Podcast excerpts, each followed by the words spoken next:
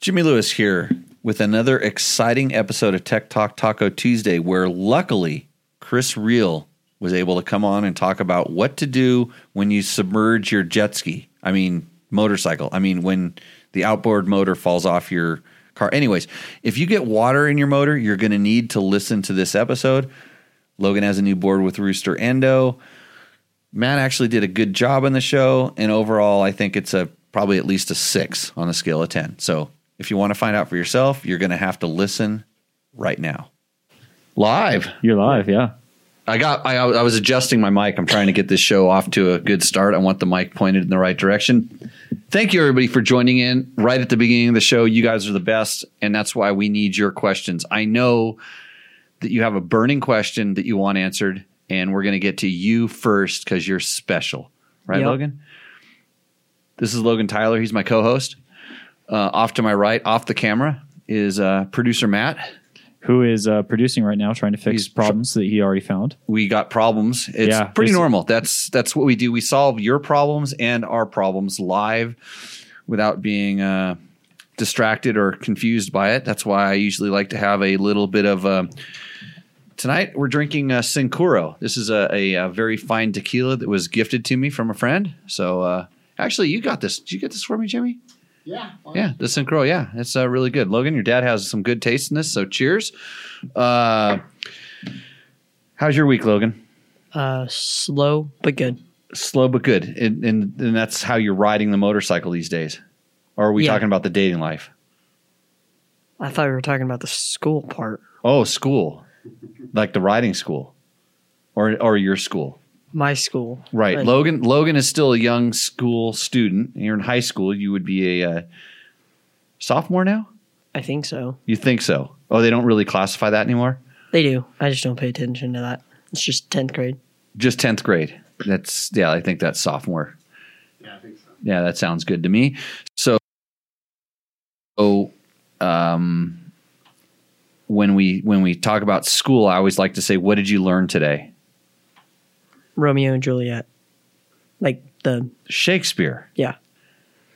I, I still and you know, like I said, go to school and steal something every day, steal a little bit of knowledge, but I still don't know any of the lessons I learned from anything to do with Romeo and Juliet. In fact, I got aggressive about it. I mean, I literally, I think if I think back to the, it was like, it made me want to punch people. I don't know why, because I just, I didn't understand. I didn't get it.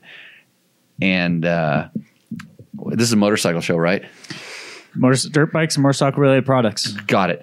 And uh, audio sync issues as I well. I think what happened was I didn't see any use for this, and I still to this day, for me, I mean, I, I learned about it and enough to know I know where you're at, but it teaches you perseverance.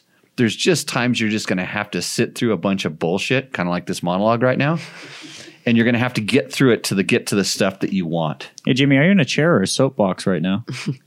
A soapbox, I think. I don't know. It just yeah. I just had to listen to a whole bunch of stuff that sounded like Romeo and Juliet about a solar meeting when I was listening to the guy who's tr- attempting to close down our riding area to put solar panels up in it. So, little as usual, but uh, yeah. So that's that's my advice to you. Just um, sit through it and don't punch anybody.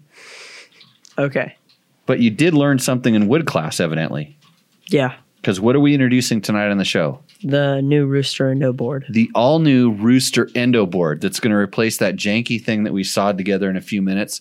This one looks like uh, so they're letting you use power tools. Uh, power tools. Yeah. Yeah, you didn't have to cut that by hand. I remember when I I never took wood shop, but I remember when I took metal, they'd only let us use the the hand tools for the longest time. You know, you did like I, I think we cut the the dustpan. Everybody makes a dustpan, right? Yeah, the, or, yeah, the dustpan. you make the dustpan, and I think we were able to cut it with the the shear brake. Uh-huh. Oh, not mine. It, uh, you, how'd you? Uh, they tin snips. Yeah. I, I think they they like, but you had to do the lines, and you had to stand like ten feet back while the you know the instructor cut it on the lines that you drew out. So uh, it wasn't really a, a like an electric tool; it was a big giant press. You could still cut fingers off in it though. So stand back. But uh, welcome everybody. We're gonna get right to uh, right to the uh, questions. Do we have anything yet? Uh, a bunch of hellos. We received hundred messages on Restream, Matt. How did is that have anything to do with our audio issues? Uh, no, but that's an, that's another thing that I you know not 100 percent sure where uh, that came from. I, I'm a good producer. I promise. I, I know everything about everything that's going on in this show Yeah, with So- with 80 percent certainty. I'm I'm calling Mike Shirley right now because we're going to try to make this show even better. Even better? hopefully. Okay, sounds good. We have to pitch more Jimmy. idea too. Hello, Mike Shirley. You are live on uh, Tech Talk Taco Tuesday. Well, hey, you guys got all your uh, hamster wheels running right. That's pretty cool. Well, Good job. You're you're live for at least as long as my phone battery works, but you know we'll. Yeah, yeah. Well, uh, So Mike is great uh, conversation. Keep it short. Mike Shirley, friend of the show, uh, owner of Rally Navigator, uh, which is your online, currently your online software based way to make road books for um, cross country rallies, uh, TSD rallies, all different kinds of rallies. Um, am I correct? Yeah, yeah. Fun, yeah, fun project. You play with it. I play with it. Uh, get some use, and we get to go ride some dirt bikes and some uh, road book routes. So yeah, it's been a been a And- fun project. I'm working on that since 2013. And I'm diving headfirst into into rally boot camp. Uh, it starts literally tomorrow for us out here. So I've been uh, using the uh, the super top secret RN2. You might know what I'm talking about. Ooh. Oh yeah, yeah. It's Yeah. gonna. It's only gonna be top secret for a bit longer. We're about ready to start letting that out for some uh, beta testing coming up here pretty soon. Yeah, so a few of us have been uh, done um, going through the uh, the the learning process of how to make a better rally navigation map book creation software. Um, of course, I just complain. I, I use it and I complain about things. And uh oh, He's gone. he's gone. Does that mean my battery's too dead, or No. did he hang up on me? Probably hung up on me. I think he hung up on you, That or could- you hung up on him. I I'll see call you him use back. your phone. It's very, it's very Okay, we're back. possible. Oh, You- Yeah, I hung up on you, didn't I? Oh, okay, maybe. Uh, So- it wouldn't be the first time. so I was just saying I, I complain about stuff and magically it gets fixed. So uh, it's gonna be really cool. It's all the improvements you want in the old one if you're familiar with it. Yeah, I'm, I'm excited. We've been working. We just had our list of ideas for a long time, and uh, we first started working on that back in 2013. So the way technology changed, it's evolved quite a bit. And, um, you know, the, the current Rally Navigator all works on uh, web based, which has got some some pluses, but it's got some minuses too. And you know, we're uh, working on some new software that's going to work right on your local computer, and uh, that's going to be more stable, faster, and more secure. So, uh, been working with uh, Dave Peckham on that. He's doing all the coding and uh, Dave's run uh, ICO Rally Management Services. Um, been around the block a lot. He's Yeah, just a, big, a wizard on Long-time software. player So on the in the in the in the rally scene here in the United States, and also, um, like I said, a, a, a I don't know I don't know what he does, but he he goes into the code and he does the. tick, tick, tick. Matt knows a little bit about this. Yeah, I know a little code. I can do Nat knows a little code, but this is this is why we called you earlier. We have we have a thing that we need to show you because it needs some. Uh, it needs. I think it needs to get outsourced to somebody who knows more than us. But it's it's Okay. part of this rally thing. It's a it's a it's a brain tool. It's really cool. Um, but we're going to use what, it. what are year. you what are you doing in that in a brain tool? I don't get it. Well, because I need to exercise my brain, and and so we came up with this idea and matt Mhm. did some coding python he called it he did some pythoning in the background and it does some stuff it does some things that you need to do while you're rally navigating so it's pretty cool and i gave him my uh, level two today and then his brain started exploding explode Yes, yeah, It's very. kind of like Okay, I logan's I like brain is exploding right now while he's he's That's just puberty, I think. no, no. He's doing uh he's doing his show notes, we like to call them. He's trying to stay Oh, on top okay, of the so game. Which he should Well, have his it's phone better- ready. better late the than show never, notes yeah. When, uh, Because When this show is brought to you by He's, look at he shifts gears real quick. Hey, this show is brought to you by uh, Rally Navigator uh, for sure. Rally Navigator's been uh, helping out uh, Tech Talk Taco Tuesday. Mike's been a guest on the show before. Of course, we'd like to thank Yamaha, Scott Sports, Klim, DDC, Trail Tech, Taco Moto, Seat Concepts, and Bulletproof Designs for uh, helping us out there. I use all of that stuff. Almost every single one of those things I just said, I use, and I think they're all good. So, what about a YZ four stroke, Logan? Do you know anything? They are for motocross riders driven to dominate. The Yamaha YZ la- line of four-stroke bikes are built for victory. Mike, does he need to put like more gusto behind that voice? Just pack a little punch. Yeah, we're working on the A slam, slam some Mountain Dews before the before the big read. Yeah, uh, just little gusto. So let's let's put some R behind it. Visit YamahaMotorsports.com today to explore what's new and improved for 2022. The YZ450F and YZ250F bring the performance with powerful four-stroke engines. Say it like you have a powerful four-stroke engine, like pushing. Vroom you. vroom. Yeah, yeah. Give it some vroom. Okay, so right, start with reduced. Reduced unsprung weight and new suspension settings for the look of a full factory ride. Both the Yamaha YZ450 and YZ250 come in exclusive Monster Hold on, I got something for this. Keep going. Keep going. Yamaha Racing Edition graphics. You better go fast. And you can take precision tunability to the next level with the Yamaha exclusive and industry's only free power tuner app. Visit YamahaMotorsports.com today. Find your Yamaha YZ and enter victory zone. Yeah, I got I got my voice Oh, matron. Oh, It's it, we're not a real podcast unless we have a voice matron. Logan, do your homework. Start practicing that to 125, the two stroke read. I always just say 125 because it's so much fun. Uh, okay, Mike. Uh, so so we're going to contact you about. It might be in addition to the Rally Navigator family. Okay. It No, could- we're we're looking. We've got a lot of projects we're timing with. Uh, uh, Luke's working on uh, the Tower One electronic roadbook reader. Uh, we're tying in with that. Uh, Mike Johnson uh, has got his Rally Comp product. So um, yeah, it's actually we're we're trying to tie in with a lot of the different hardware. And, um, yeah, we've got just the, just the feedback from you and a lot of our core users. It's really been a community effort getting all the ideas cataloged. And um, yeah, we've got a laundry list of improvements to make. So Dave uh, spent his winter times compute, computing and coding up in Washington, and in the summertime he's raising baby goats and God knows what up there. So hopefully it's a long, dark, cold winter, and Dave can spend a lot of time Doing more coding. And we'll get we'll get this thing jamming together. But uh, no, it's it's been a fun project, Jimmy. I'm pretty stoked to have you guys using that. And you're uh, you're doing some pretty cool stuff with the guys you're training, and uh, shit, I might come down and hang out next couple days if you guys are playing around dirt bikes. Oh yeah, So, come down. uh, No, no, we can Okay. we can use help. We need we need. Uh, we'll talk after the show for sure. Uh because there's actually we got some pretty fun. We got some really fun rallies. They're they're super confusing some of them, but they're super fun too. Um, and I was going to tell people, and I probably should say this before I start um, bashing on the uh, the the dual sport, the Barstow to Vegas dual sport guys. Because here's your here's your potential rally customers. Like, imagine doing the Barstow to Vegas dual sport. It was actually done as like a rally map book, and it would. There used to be a high cost entry with equipment, but now the equipment's getting a little bit easier to access, and you could actually make that whole ride a little bit more fun. Um, if you didn't like crash in the water or crash in silt, but that's that's a whole different thing. I should now plug my riding school, Logan. Right, my riding school. What's Jimmy Lewis Dot com. Yeah, that's that's the website. We we do training. You're a coach, remember? Got it. Yeah. Um, Good training. I took the school. I liked it. I learned a lot. Braking, uh, off camber riding were two of the big things I learned from you. So that's been a big help. Braking's important. Slowing down before you you know ride into a river is important. Mhm. Actually, Crash, crash uh, slower. oh, hey, so guess where all the guess where all the carnage happened, Mike? Of all the people to be talking to about this, you, you know, remember Go ahead. Afton What- Canyon? Remember Afton Canyon? Mhm. Your fan blades do.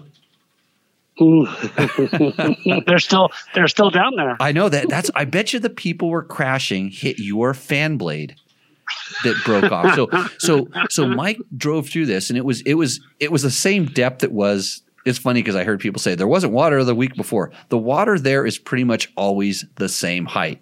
It just and and if you want to make it lower, it's real simple. Crawl through the reeds in the middle of it and push the reeds out of the way, and then it there's like a, a natural dam that forms in there. You have to crawl pretty far in there, and it takes a long ass time for it to to to you know flow down. How do I know this? Because I've done it before.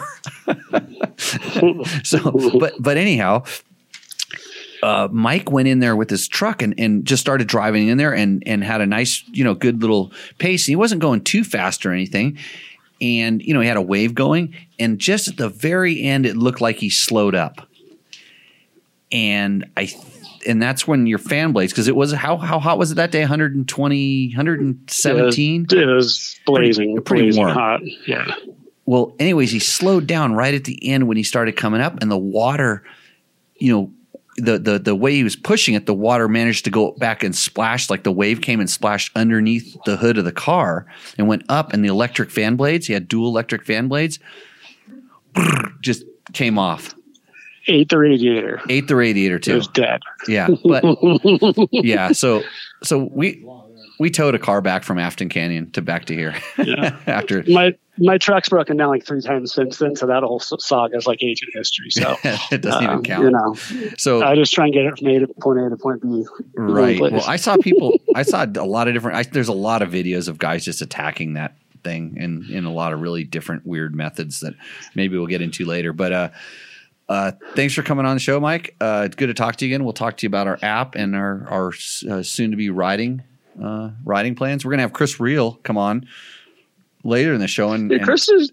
Chris is a sharp guy, man. He, he's a sharp dude. I, I've watched a bunch of his YouTube videos and the, the bike prep and his presentation, and all that. He's uh, he's a charger. So He's gonna- uh, he's gonna like tell us- to say. we're going to talk about both of us are going to talk about like after you drown your bike what to do we we got some pretty good he actually he actually turned me on to something i wasn't really sure about and i'm going to ask him about it which is pretty cool but um, we're, we're both very uh, very uh, confident on the idea once once your bike stops running in the water don't try to start it again right away um, I, I That's actually- about all I know.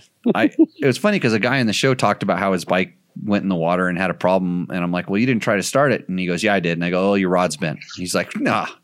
And sure enough, a week later, we got a you know he wrote back and said, "Yeah, you're right. My rod was bent. How'd that happen?" I'm like, "I told you." it's uh, Nice, water. It's yeah. hard to compress the water. So Yeah, cool. Well, I'll, I'll tune in for Chris. I'll go start packing my stuff, and I'll plan on heading to Pahrump here and go hang out with you guys and have some fun. sounds good, uh, Mike. We'll talk to you soon, and and I'm going to tell everybody like why they need to uh, start paying attention to some of this rally stuff. If you are just for instance, like just a regular guy, and you want to go kind of do something different with your riding, um, making a rally is a really fun thing. I was kind of surprised how much Matt took to it. I I just said, "Here, Matt, go try this," and uh, Oh, stroking my my ego again with uh, rally. well, you did a good job. You went and rode. You went and rode a rally that a lot of guys go out and they take like three hours, and you did it in an hour and a half. So it was good. Uh, oh yeah. Well, Yeah. well, thanks. Well, yeah, to think you just you know real compliment. Wow. it, it has a, it, that is a compliment. It's true. He, he did a good job rallying. You want to try ra- rally, Logan?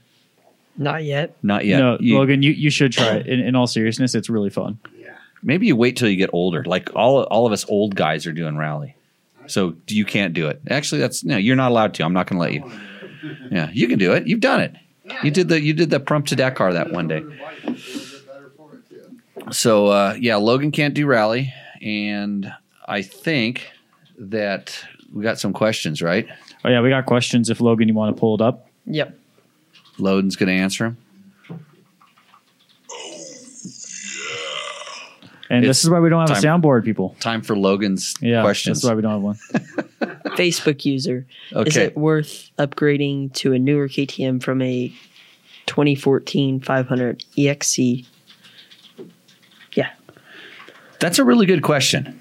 And um, so he's talking like a 20 or 21 or newer, or brand new. Let's just say brand new from a 2014. And as my good friend Ray Conway always likes to say, there's a lot less motorcycle there because there's a significant amount of weight drop between those years. Now, if we're just talking stock for stock right now, if you just took a stock 14 and a stock 2022, they're pretty much the same bike for most riders. Uh, I don't think that there's any significant performance advantages that either one has because I'm pretty sure that the older one would probably make a little bit more peak horsepower. But I think the drivability on the newer one stock has gotten a little bit better. And then when I start talking about the weight difference, most people when I see buy a new stock one, they add all the weight that the manufacturer Trim. took the time to trim off in very, very unique and sophisticated ways. I see them add it right back on. And not to say that that's that's right or wrong. it's just that's kind of what happens. So so the advantages and disadvantages. Uh, you will hear all over the internet that the that the suspension is not nearly as good, and I almost, I no, not even almost. I wholeheartedly di- disagree with it. I think the suspension overall has the performance has actually gotten a little bit better. It's the same. It's just that here's what happened. The bike got a little bit lighter. And when the bike got lighter, I think the guys that really paid attention to it could actually feel that that, that it did what a lighter bike did. It's like riding a two stroke or a four stroke.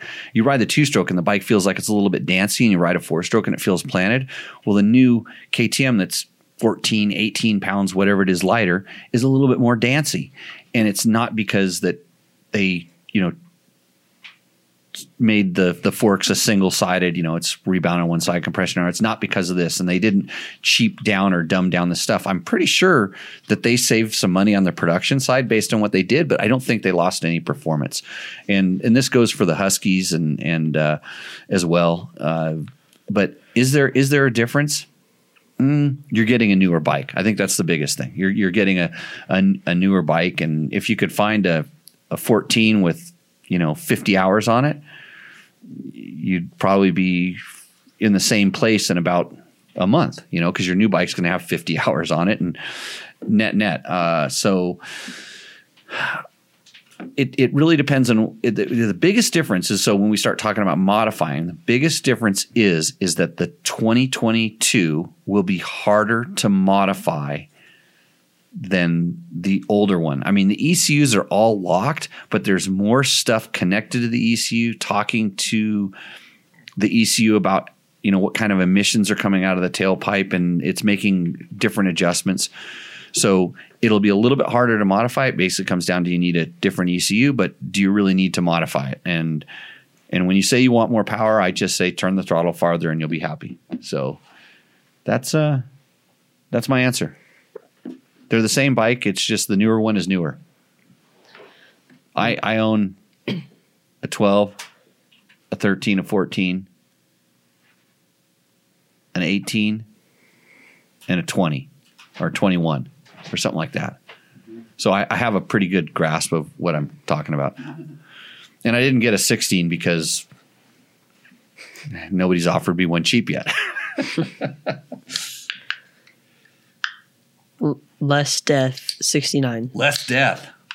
Jimmy, would you take a KLR 650 or a Tenere 700 to it?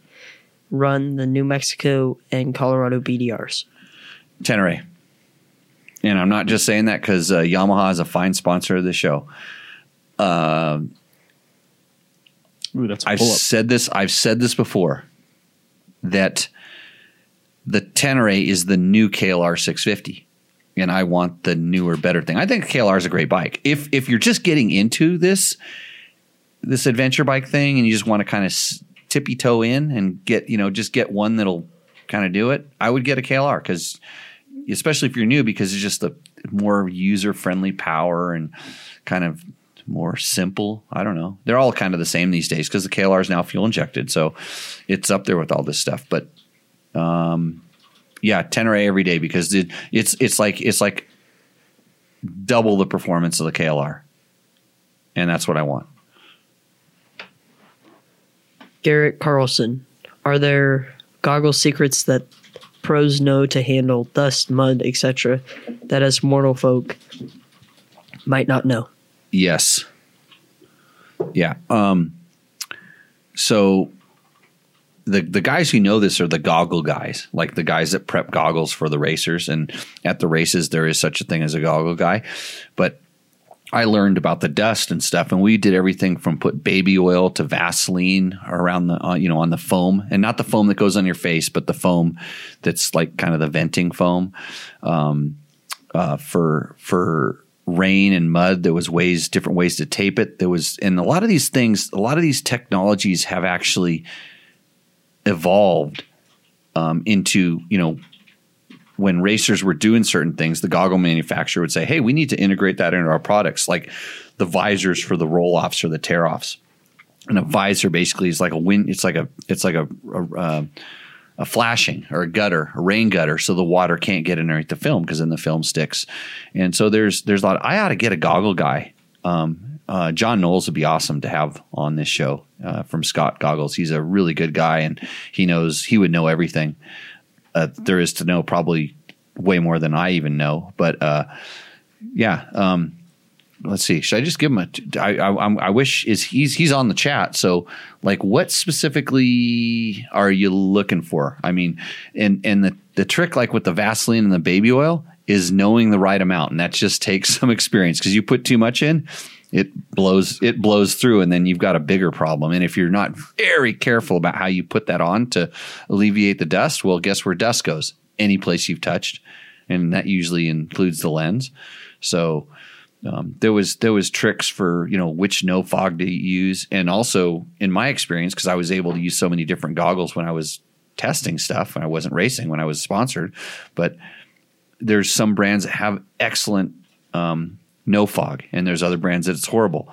There's some brands that have a little bit better optics, you know, just the the shape of the lens, things like that. So there's, I wish, I wish that there was a way we could do really high quality testing. In other words, I wish there was a way to support the the time and effort it took to to do this again because there's stuff that needs to be tested like this, like goggles. That's a great thing. Boots, for instance. Um, helmets is that's really expensive and kind of a little subjective, but um, and even when you start going to like air filters and air filter oil and and and you know different I mean, there's all the you know pipe shootouts. It- People love this stuff, but it takes time to do it right. Now these guys, you know, nobody does any of this stuff anymore because It's all pretty good, huh? it's eh, well, a lot of it's good, but there are differences. And I don't want to say I don't want to say I don't want to say that it's that there's it's kind of like different flavors.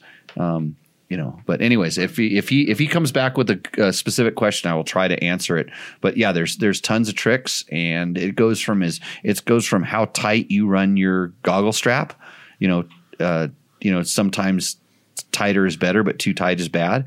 You know, to to you know what you put on the on the foam. So that's it.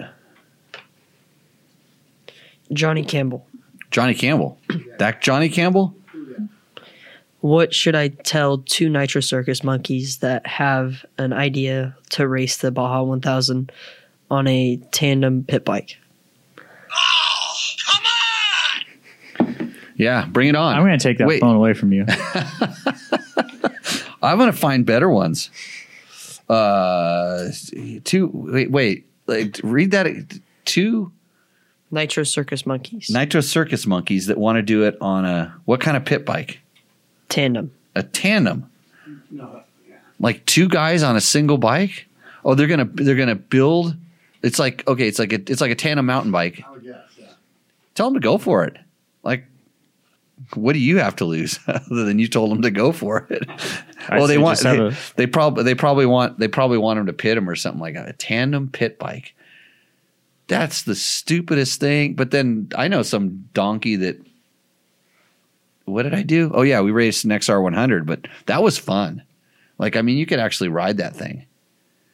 So there's always there's always somebody looking to do the next stupid thing and and it just the the stupid the stupidometer just gets wound tighter all the time and and you, there's always somebody that's going to one up so if those guys do it on a tandem thing somebody will do it on a triple and it's all game on next one Uh, Justin Hansen.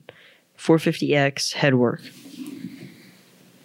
is that a question Yes. 450x question mark. headwork so like i should ask johnny campbell this right Yeah.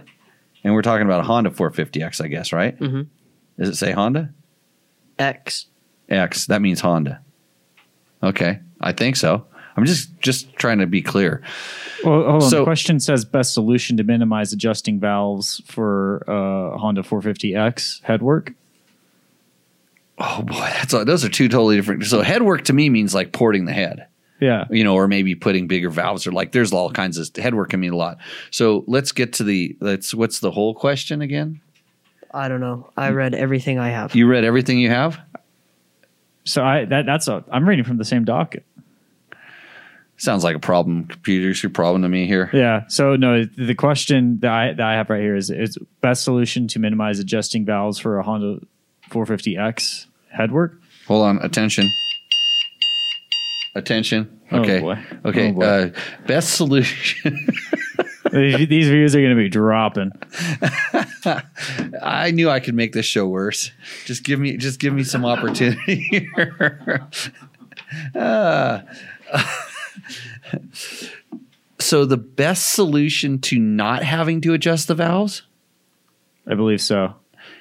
don't let dirt go past your air filter, and don't over rev it. This works for any four stroke, even my XR100.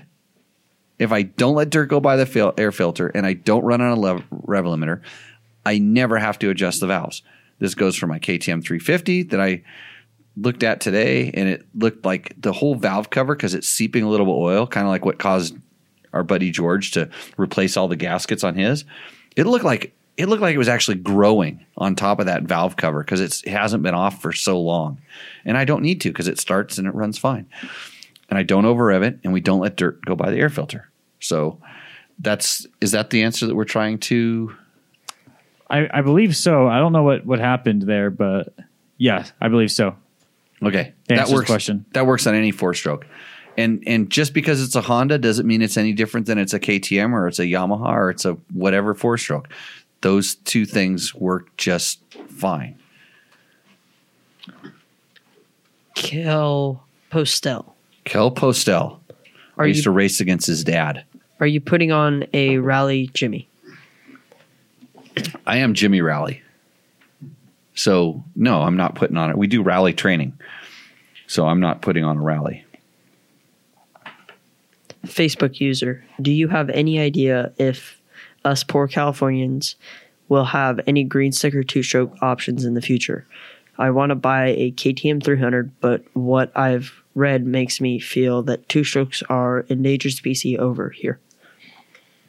I do not believe that there is enough financial incentive for the manufacturers to push to try to get them what you would call like green sticker legal. Uh, I I just don't think it's there. I think I think the writing's on the wall that that that they can make vehicles that you can buy, be it four stroke. The word two stroke is a bad word and it doesn't have to do with how clean it is because they're actually pretty clean. They're what they're really what is really hard to do is to get them to start up and be clean. Once they're running, they're clean, but the the warm up cycle on a two stroke is a little rough for the emissions regulations. And there's ways to do it, but they're expensive and all of a sudden it's like it's the kind of stuff that people would take off instantly and that's not the way the manufacturers can produce vehicles anymore, blah blah blah. So the answer the short answer is no. I'm pretty sure that there will be ways for you to. Oh, that was a Tecate, the Gulf of Mexico. I'm pretty sure there'll be ways for you to to be able to ride a two stroke uh, in California if you are smart about it. Uh, but I think if you're a general, if you're not, if you're not that, informed, like in other words, if you're not listening to this show, you can probably, you will probably not have a very good time riding a two stroke in California. But if you're, it's the kind of person that like is smart enough to listen to this show and then seek out decent information, there'll be ways. There'll, there will be, there will be ways. And I just moved to Nevada. but I'm gonna have to ride my damn two stroke through a solar field or in a solar field, evidently, the way it looks now. So, okay. Ricky Brabec. That guy. I think it's the imposter one. Okay. The imposter Ricky Brabec. Yeah. Uh, what year bike was that that for smoked on the dry lake bed? He's talking about the Husaberg 570. Yes. It was a 2008. Yeah. It was roosting. That was a rooster noise, by the way. Yeah. Roosting across the dry lake bed. San Felipe Bob. Hey Jimmy Lewis. Beta 300 forks that were topping out kind of funky. Adjust the rebound slower a couple clicks, and it worked good. Thank you.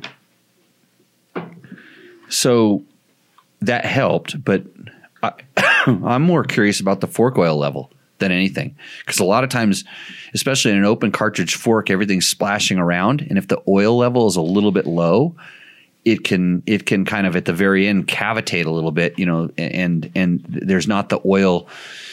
I, I don't know how to explain it.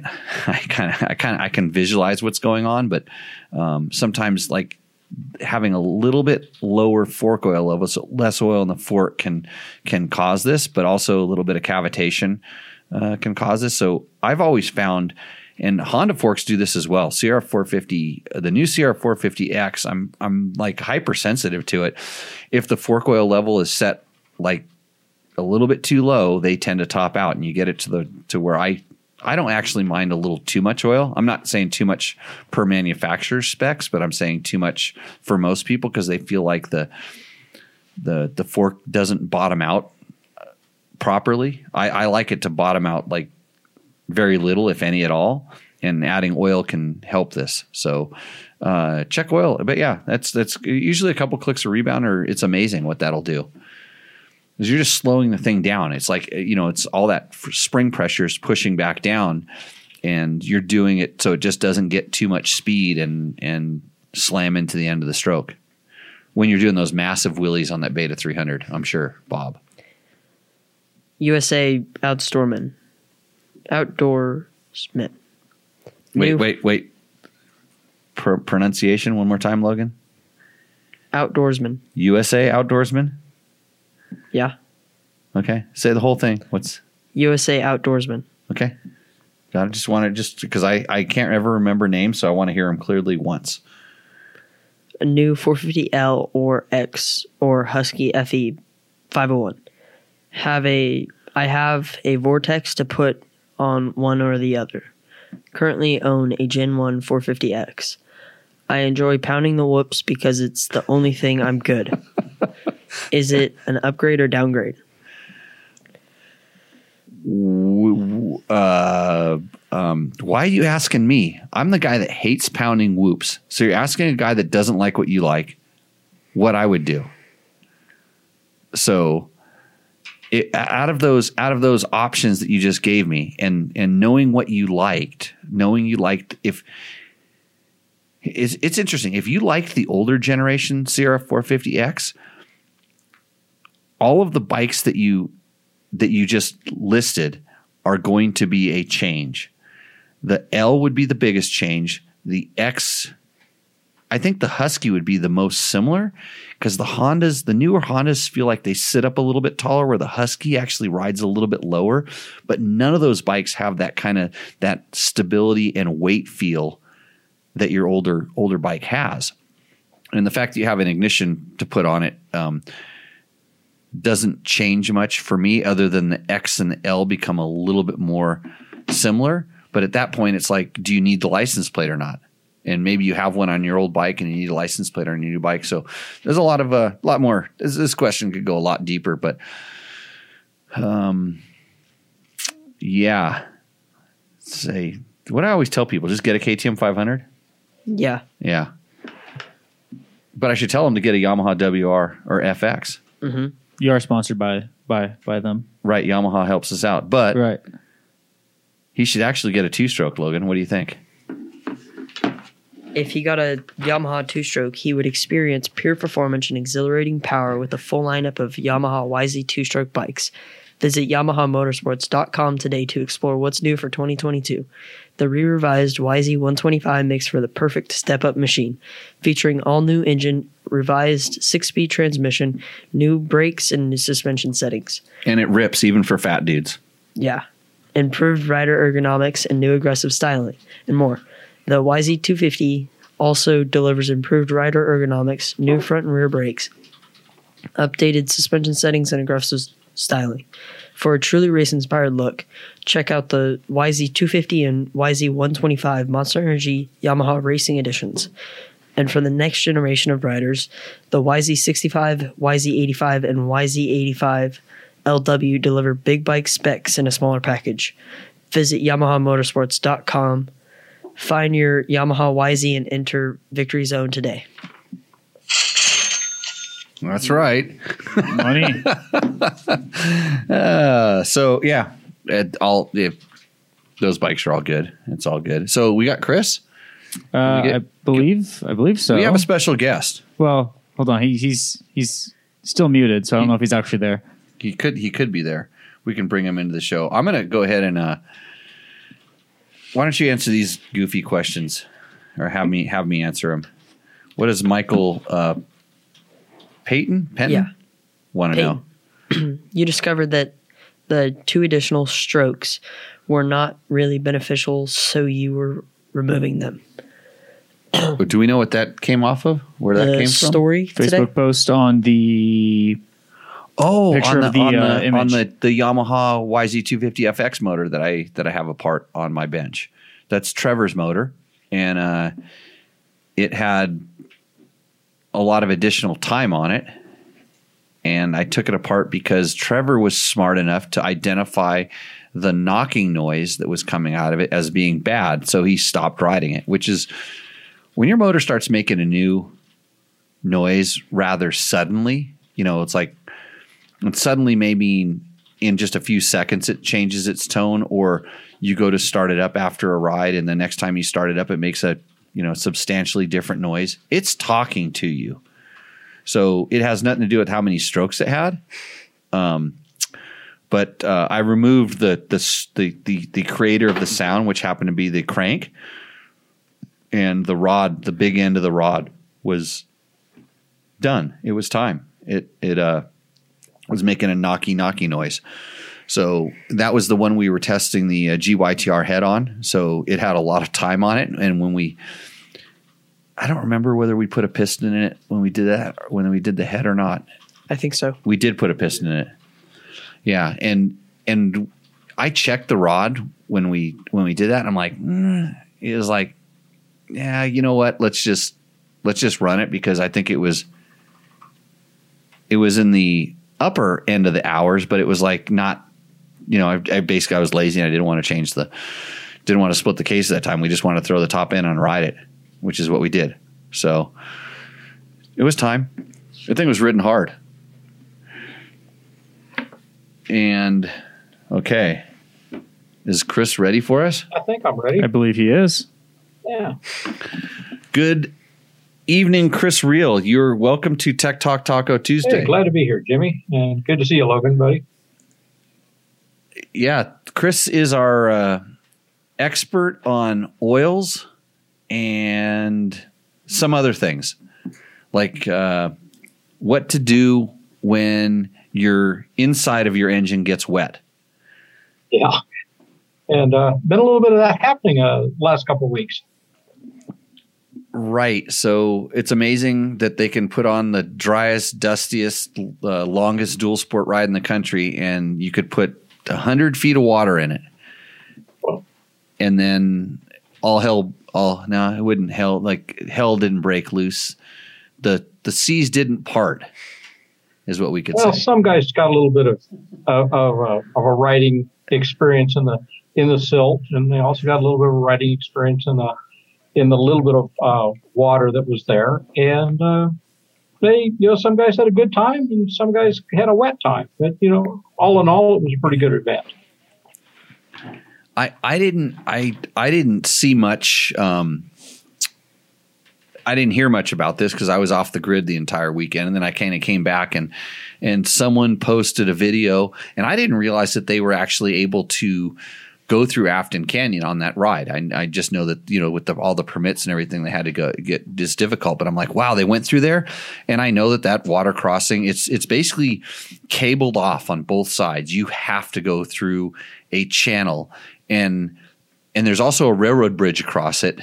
And I know that people go there and they look at it and then they'll go up and which is really dangerous because if you've ever seen how fast trains go through there, I would not advise getting anywhere near that railroad trestle. But uh, then I then, so then I saw some videos, and I saw a lot of different styles. Most of them not very, um, not the best styles or the best decisions made in the way that everybody decided to attempt to grow across the river. And then I saw the picture of the conga line on the other side of the river of bikes upside down and people trying to kick bikes that didn't like that they were kicking, and uh, it would look like a mess.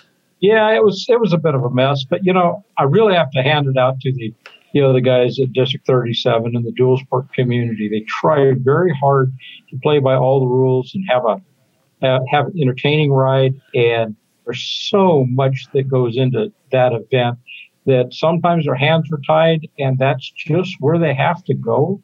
Um, so you know they they really did a, a I would call it a stellar job, but some guys you know, a couple sections were a little bit challenging for, for some guys. And, um, and that's what an adventure or a dual sport ride is. It's a, it's a little bit of a challenge.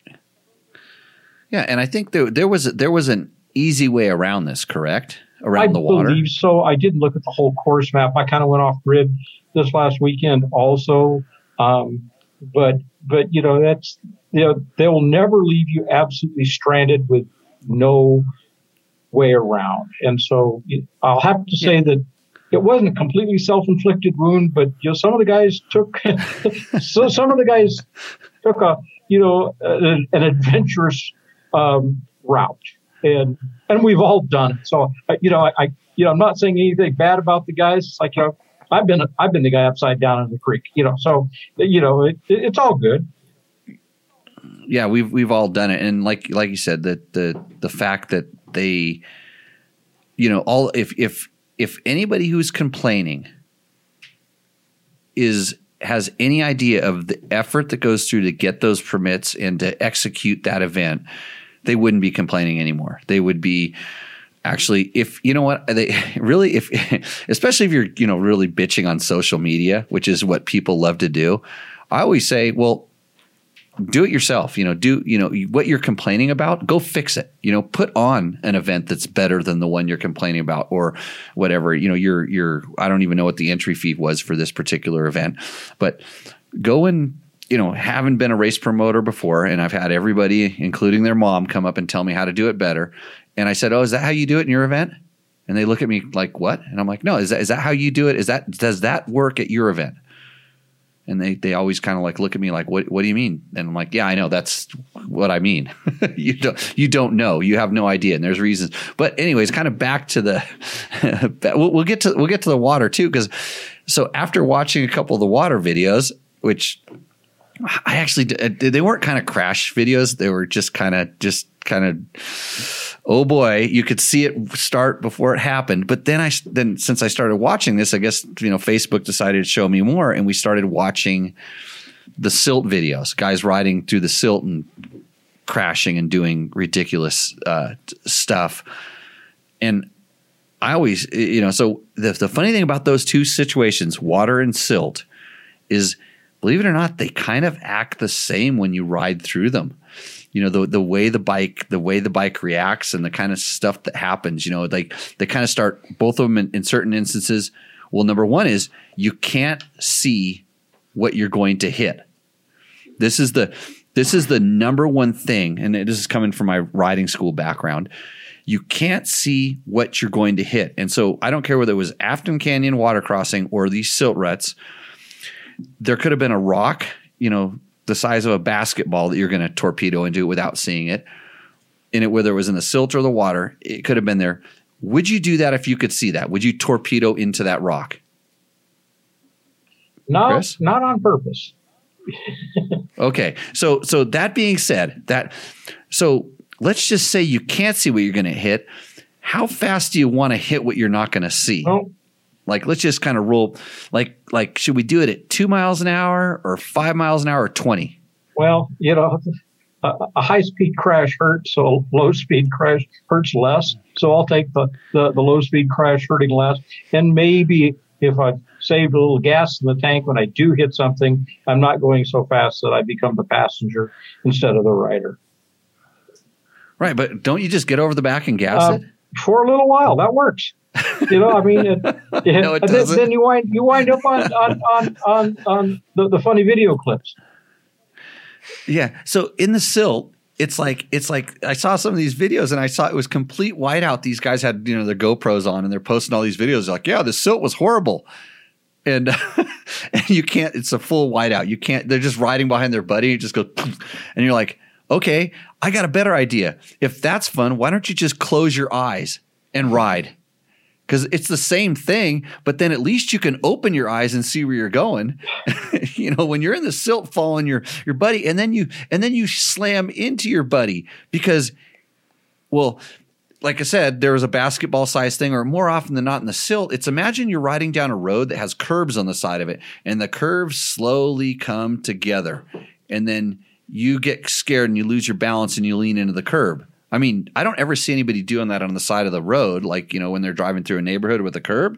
But in silt, they manage to do it all the time, generally because they can't see. But there's a lot more, or because they're also aquaplaning on top of the silt, which is a whole different scenario. But you can always go really slow through the silt and ride right through the middle of it, believe it or not. When the bike starts to push in the silt, you know, it, and you're going too fast, it's, you know, you can see the crash you know it's coming if you're the rider, and if you're watching it on the video, you you you can see when when the bike just starts veering, and you know it's you know it's it's it's an understeer condition that's that's going to eventually run out of road. Right, and uh, but okay, so let's get back to I think we're everybody you know we had a we actually saw some questions kind of pop up on on uh, you know some of the different forums they were saying hey we went in the you know went in the water. All of a sudden i you know my bike fell over and it got water in it. So water the bike tips over and a couple of things happen. I'll just kind of explain from what what i know and correct me if i if i get wrong. The bike tips over generally while it's running and it takes a little while for that water to get through the air filter and kind of get in. But then again, it's kind of hard to find your kill button when it's down underneath the water. But it's going to suck a little bit of water in there, and generally, it's going to stop running pretty quick. Just boom. Is this is yes, this correct? You know, and and and you know, at that point, if it if it you know stops running, you know, you're not going at real high RPM, and it stops running fairly fairly quickly. It's it's it's not catastrophic yet. Um, you know, it you know it hydrolocks the um, hydraulically locks the, the piston because the water doesn't compress, and and the water usually turns off the spark. So so usually it, it stops the engine pr- pretty pretty quickly, and so you know that's that's kind of a good thing. Yep. And one other thing I want to point out is is and this is this is uh if you haven't desmogged your bike, you're not going to suffer this as much as all the guys that just desmog everything. When you turn a hot motor and and then you cool it off very quickly, and there's you know hot oil inside of it, and there's like you know you've you've vented the uh, the cases and the breathers to atmosphere. You know, I mean, it's not emissions compliant anymore. That stuff cools down. Some water likes to go into those passages too. Very, correct? very true. And and you remember that when the engine stops rapidly, it, it cools off pretty quickly. So it it will siphon water, you know, in in into the engine. You know, uh, it'll pull a little bit of vacuum. And and if you're sideways in the creek, um, you're going to have some water that's going to get where water shouldn't be. It's going to it's to get inside the engine, and and the crankcase breathers go do go to the crankcase or they go to the transmission, and that's where the oil lives, and and that's where the water shouldn't be, and and so then we kind of have something to contend. with. But if you had if your if your bike was all legal, like a totally legal compliant bike, it'd probably be pretty difficult for the water to get in. Would you? Yes. Would you, say? you know, as a matter of fact, I've got a uh, you know here's a uh, a charcoal canister which vents the tank and also captures some of the um, crankcase ventilation, um, you know, the escaping hydrocarbons. And that's a pretty good, um, that's a pretty good water trap. And the way the uh, the hose routing is on most of the most, particularly the adventure and dual sport bikes, really the hose routing is it has some some natural some some purpose bends in that hose to to act as a uh, you know as, as, a water trap and uh, and you know from from the manufacturer standpoint a way to to let some of the vapors condense on the sides of the hose and actually run back into the engine so so the you know you know the you know, the, the bag of snakes hoses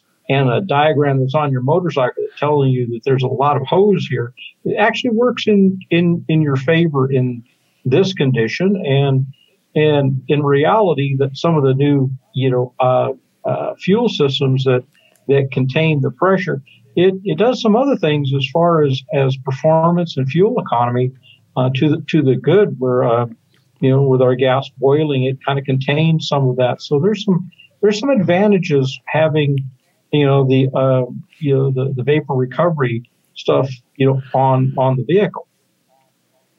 Yeah, and and Chris is an expert. He he understands all this stuff, and the reason I kind of brought that up and and and said that is because people are so quick to just tear that stuff off as if it's like, oh, my bike isn't going to run properly with this on there. And I've seen more bikes that do not run properly because it was taking off because there's a lot of other stuff that needs to be compensated for. But at the same time, it can save you sometimes if you don't know what it's doing or what you're doing. so sometimes these these manufacturers are not dumb. They think about some of this stuff when they put it on. So um, before you just go and just start cutting hoses and throwing stuff in the trash can, uh, be aware of this. And the charcoal canister, you know, I mean, all of the emission control stuff on, on particularly on, on the under 600 cc motorcycles. Um, you know, some some are coming with a, a, catalytic converter and a charcoal canister and, and, and, and maybe a pulsed air system. Most of that stuff, um, if you start talking about weight, you're talking about the weight of a set of handguards. It's it's really not that that much and and having a smart ECU that has an oxygen sensor and a mass flow sensor to, to help compensate for things is it does build performance. Now, if you're building a race bike, of course, that's a whole different story. But if you want a good running dual sport bike or a you know a, you know a fairly compliant motorcycle, you you when you start unzipping that stuff, you better know exactly what you're doing because you will go slower in many cases, and you can do some some damage because the bike can be can be very very lean. Yeah, and um, yeah, no, it, it's I, I, didn't want to go off on the no. on the emissions side of things, but just just I was going to say, hey, here's a, here's a, here's a perfect example where that stuff actually may you know it may actually do you some good. It's it's going to be it's going to be way harder for that bike to suck water in places that it shouldn't be because of this stuff. So um, so let's say say now we've you know I've got my fully race tuned uh, you know whatever bike it is and and I take a little take a little dip in the uh, in the old Afton Canyon River it's down on its side for uh, take me 15 seconds to get that thing pulled back up and then and then I will the first thing I shouldn't do is hit the start button again. Well, you're gonna. You, you, you, yeah, yeah, you're, no, you're gonna. You just, you can't help yourself. I can save it. Can't help um, it. no, you should not. You should not hit the start button. And and don't go under pinning it. like like the the, the, the less RPM your motor has when it starts going for the drink is is going to save you exponential dollars based on your RPM when that water finally gets when in it, when the water finally gets in there. But but you know that you know you know I wanted to kind of point out you know to it you know before we get too buried into this is we have a lot of new riders experiencing off road and adventure, and you know the manufacturers have some you know some small adult you know size motorcycles you know for for you know new riders and ladies and and re-entering riders and so you know I would encourage them to, you know, take some lessons. And if you're crossing a, a swift water running stream, get off on the upstream side of the motorcycle if it's going to happen. And, and, and, and then when it does go, does go pear shaped and you got to pump the water out, um, you know, we can, we can talk about that, but well, yeah, we'll get it. So, so as, as a guy who does run an off-road riding school, um, I'm going to tell you that the number one thing about when you come to a water crossing you're curious about, this is the best riding tip I can give you. Let someone else go through first. and, and if they have and if they have a bad time, you may not. so so uh, it, you know, I, I, and when I and, and I I sat there and I looked at I watched this and I looked at it and I, I saw guys going way off to the right and uh, and I- I'm kind of just some of my some of my spidey senses. I'll bet you the middle of the road would, would would actually be a little bit better, but you just never know when someone's gone through there, whether it's in a truck or on a motorcycle and spun their wheel. Like I said, you can't see. So you, it's it's a it's when you can't see, it's a little bit of a mystery. So okay, so I, I've I've tipped my bike over. Luckily, it wasn't going that fast. It it stalled out. It's underwater. Now I picked it up. It's probably best to push it out because we don't we don't we don't want to bend the rod, break a piston. So we we we we we get it. We, we're going to get it out of the water, and then the next thing in my world is I'm going to take the air filter off. I am going to, if my spark plug is ridiculously hard to get to, and trust me, on some of these bikes now it is, um, I would actually find a way to uh, um, spin the, you know, using the transmission, if I could, to spin the motor back and forth to see if I can get it to to to open up a valve so the water can drain out and try to spin it slowly and get the water out so that the motor will turn over slowly um, you know to, to drain as much as i can. If i can pull the spark plug out i pull the spark plug out and that makes it a lot easier to get the motor out the water out of the motor or at least out of the combustion Yeah, chamber and and one of the things, and, and you know, I, I've worked in you know, a variety of uh, on a variety of pieces of equipment, ranging from generators, to sunken ATVs, to you know, off-road motorcycles, to jet skis that have gone over the big wave falls, or people that have lost outboards off the back of a boat. And so, the biggest thing is get the water out of the out, out of the whole system. And so, when when we when we you know tip a motorcycle over in the stream um, take the air cleaner off and pour the water out. You know, and very often the way the head pipes are, there's a gulp of water. If it's a two stroke, there's a bunch of water down the pipe, down in the low spot.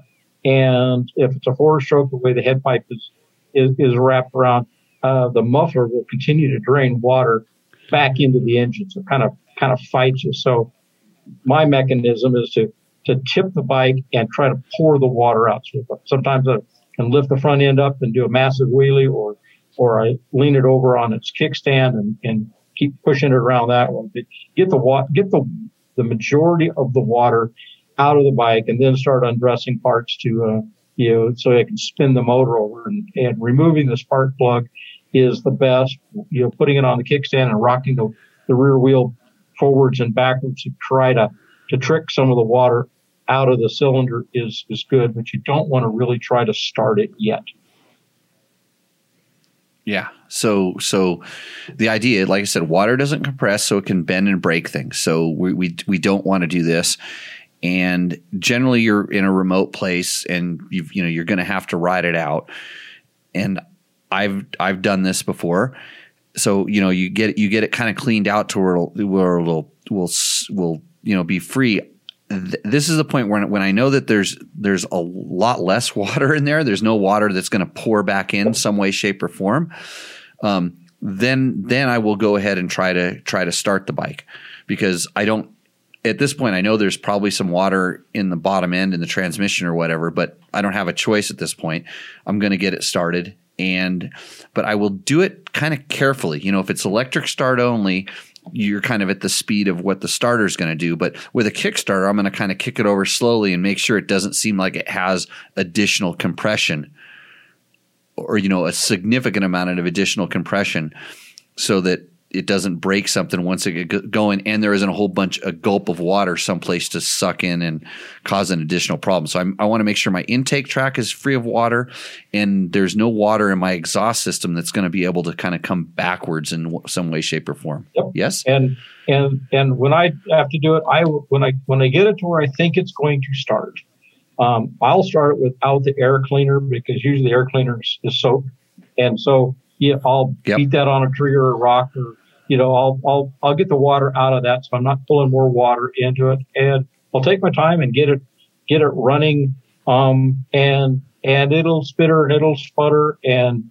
and it you know, and when you have a- when you have a lot of water in the, you know, say it's a four stroke, you got a lot of water past the breather, it's in the, you know, in in the oil. You know, you look in the sight glass or you look in the dipstick tube, it's going to be milky, and you're going to have a little panic attack, and then it's going to foam some more as you as you rev it, and it's going to push it back up through the breather. And it's going to make a mess, and, and so so you know at, at that point you know you've got it running, and and I let it kind of warm up and and do its thing um, for for a little while, and then I'll put the air cleaner back in and you know suck the, the water you know that's going to be trapped in the air cleaner. I'll you know suck that through and you know dress the motorcycle and get to where I can start doing some some flushing and and some cleaning. Um, but if it makes bad Yeah. sounds, um, then then then you know you know I have to face the music of of of of, of a bailout somehow some way. But and and if you have a dual sport bike, um, that's a you know a you know a it, it's it's got the emission controls on there. Um, it may be go down the road just fine for a few minutes and then just stop. And that's because the charcoal canister may be plugged with water and your gas can, gas tank can't vent.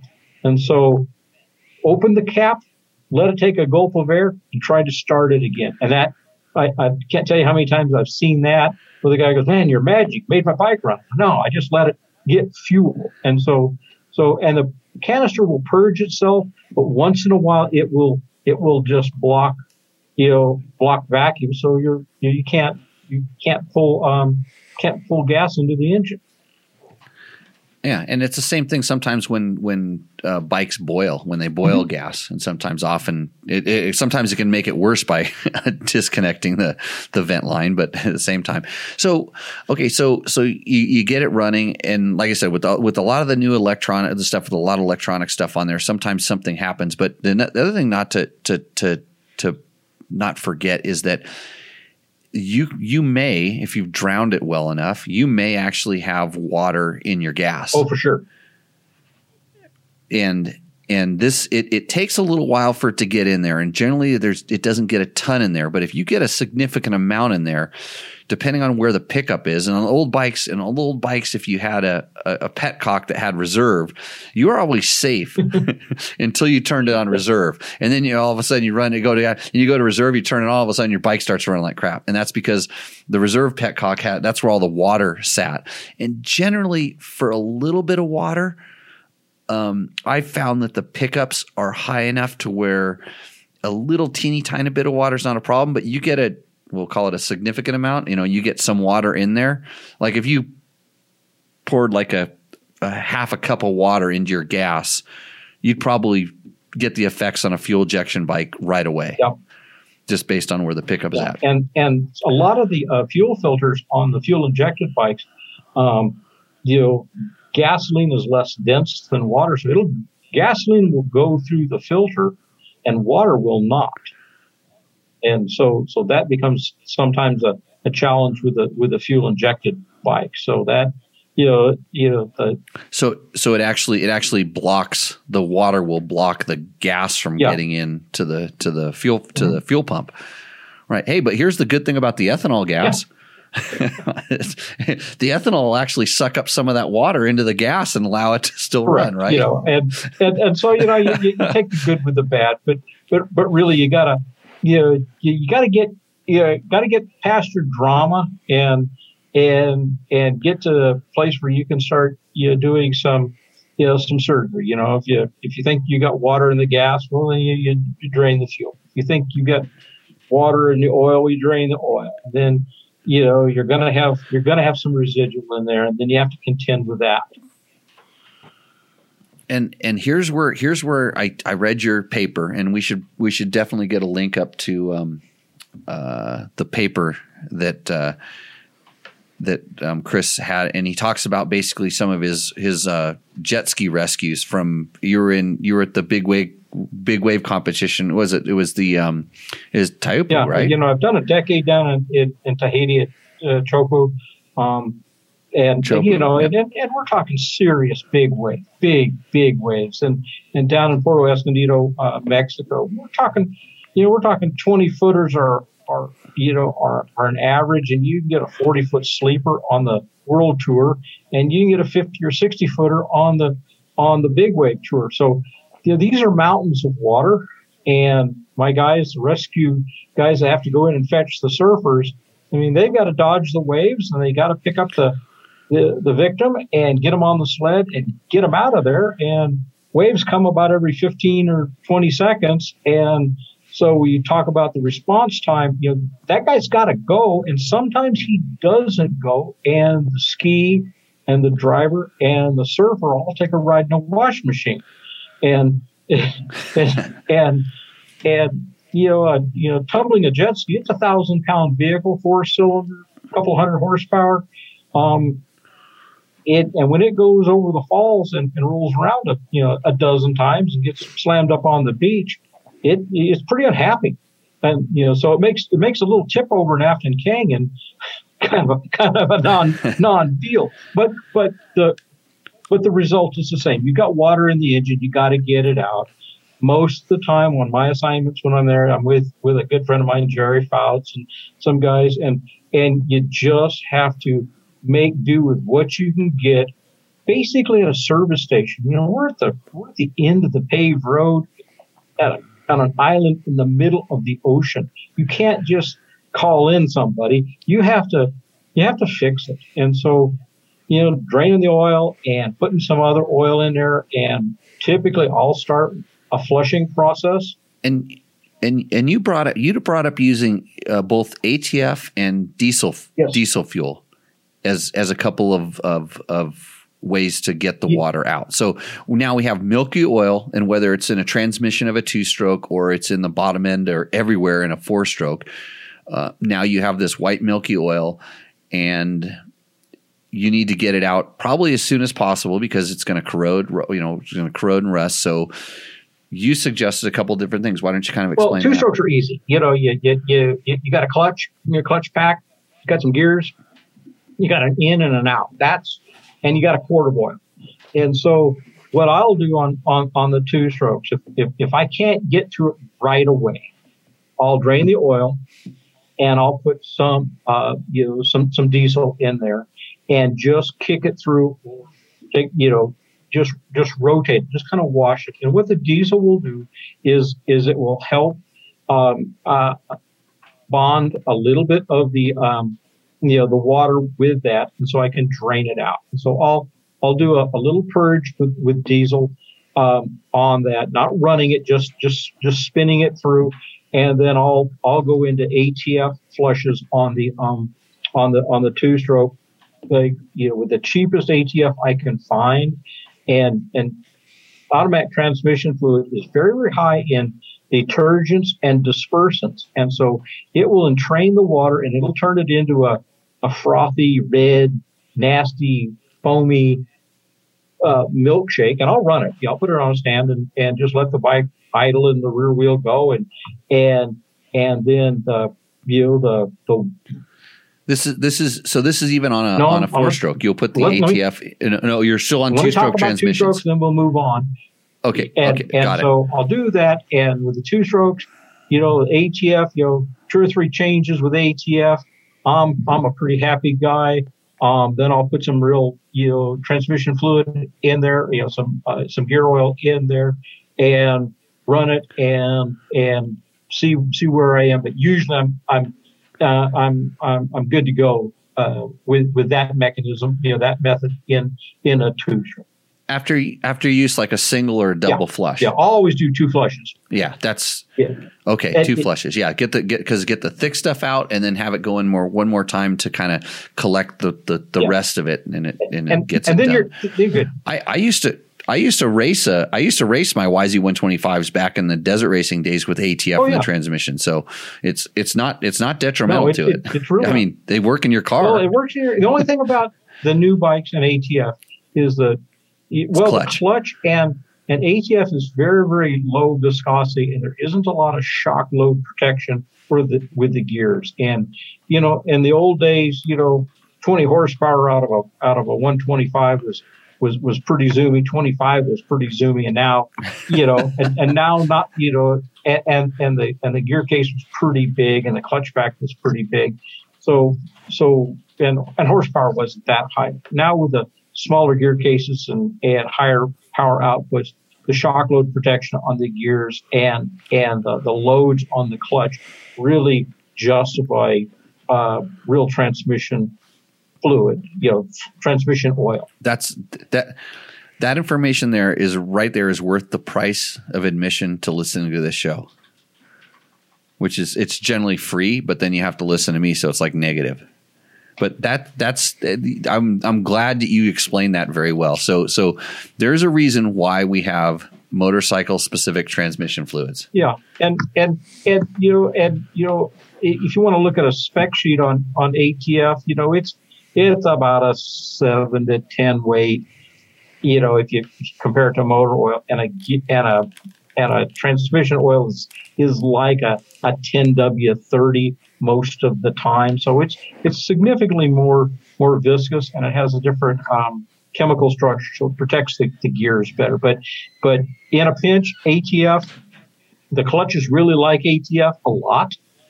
Um, the bearings not so much. The gears definitely not so much. And so, you know, uh, you you know, if, if I had my choice between running straight ATF or straight motor oil in a, you know, a 300 TPI just to get me by, I'd go with motor oil until I could get, until okay. I could go and get something. If, if I'm at, you know, the AutoZonal and I need something, you know, and I'm going, I need motorcycle transmission for, you know, that guy is not going to know what I'm asking for. So I'm going to, you know, he's on transmission, but it's, it's red. It's on aisle seven. And I, well, maybe I'll take, you know, motor oil that's on aisle five.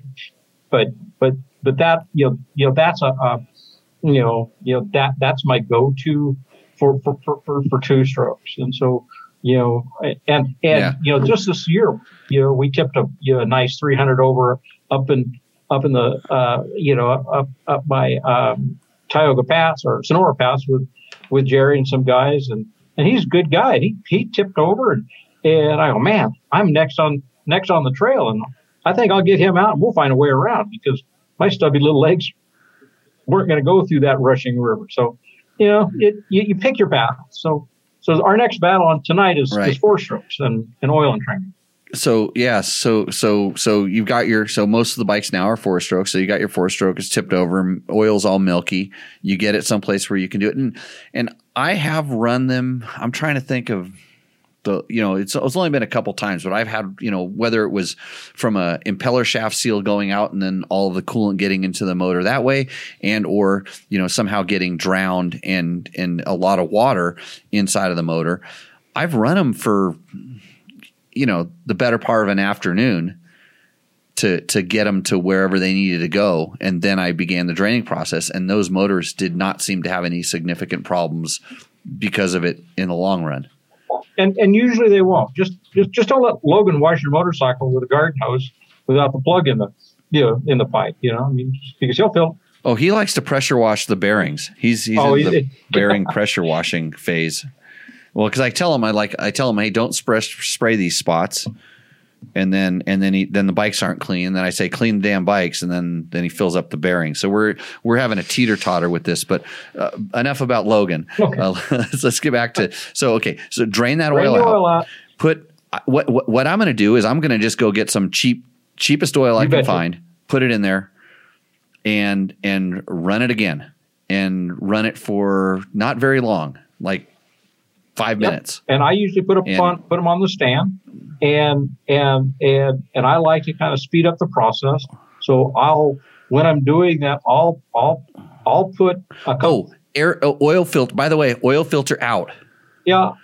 The oil filter, the oil filter comes out with the oil change. You do not, you you and and and and I've even done it where I have I have left the oil filter out before yeah. just to because it just I'm just trying to pump as much oil through it as quickly as possible, and I make sure I run it through the gears so everything gets spun.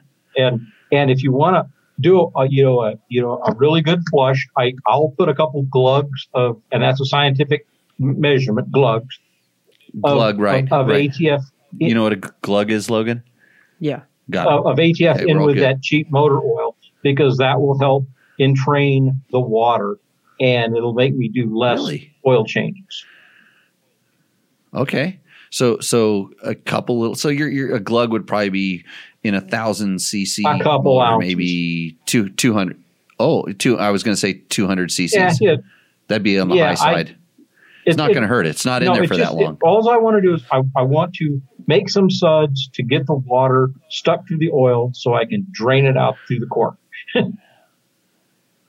Right.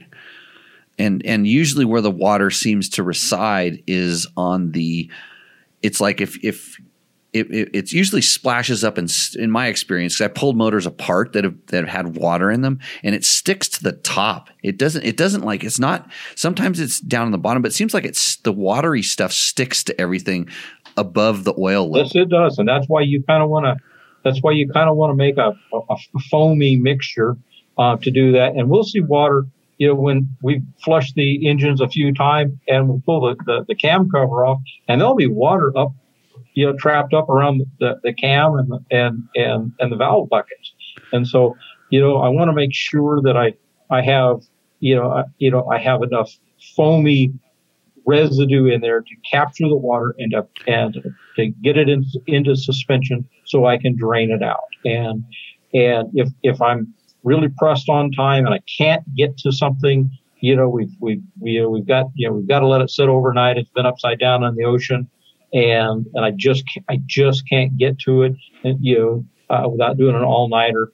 I'll I'll I'll do what I can, and I'll I'll, I'll go to my my diesel you know, uh, my diesel flush even in a four which takes longer to get the oil back clean, but it but it stops the um, it, it, it stops a lot of the corrosive activity.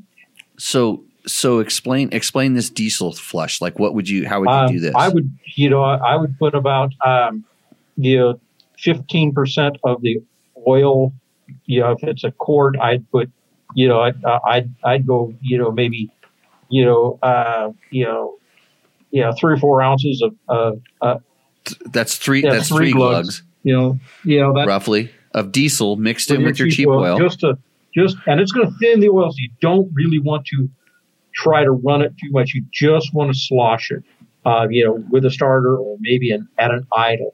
And if, if i can do that and get the water you know somewhat off of the the, the parts then I, I won't have i won't have rust um, that that quickly. So, because really, that's so what you're really trying to prevent is that water to go in there and, and actually like start doing some corrosion. So that would take place specifically like on the bearing surfaces, like on the balls and the races, um, on the transmission gear faces, like i- inside the big end of the you know the bearing, the plate the, the thing I'm you know most concerned about are the soft metals when it comes to corrosion. So that's you know I, you know that that's piston, wrist pin bushing, uh, wrist pin bearings, um, you know steel steel components. We'll get some surface rusting, but if we get to it right away, that's it's not as as bad. But but you know the soft materials, you know aluminum, you know uh, in particular really really likes to um, you know flour and get get corroded pr- pretty quickly.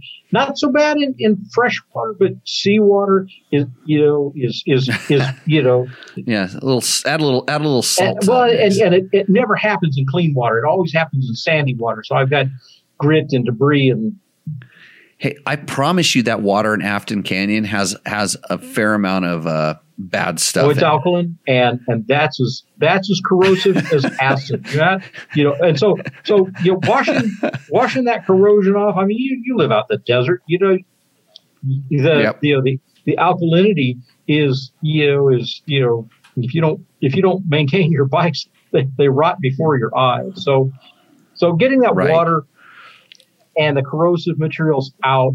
Um, however, I need to do it, I will. But you know, my go-to is ATF in motor oil, and and and if I have to really flush something a lot, I'll, I'll go to diesel. But I'll do a lot of oil changes until I get no foam on the, you know, no milky on the stand, and then I'll go ahead and and run it around the blocker. You know, go, go for you know a gentle ride, and then I'll come back. I'll dump the oil one more time and put a new filter in, and and feel pretty good about myself.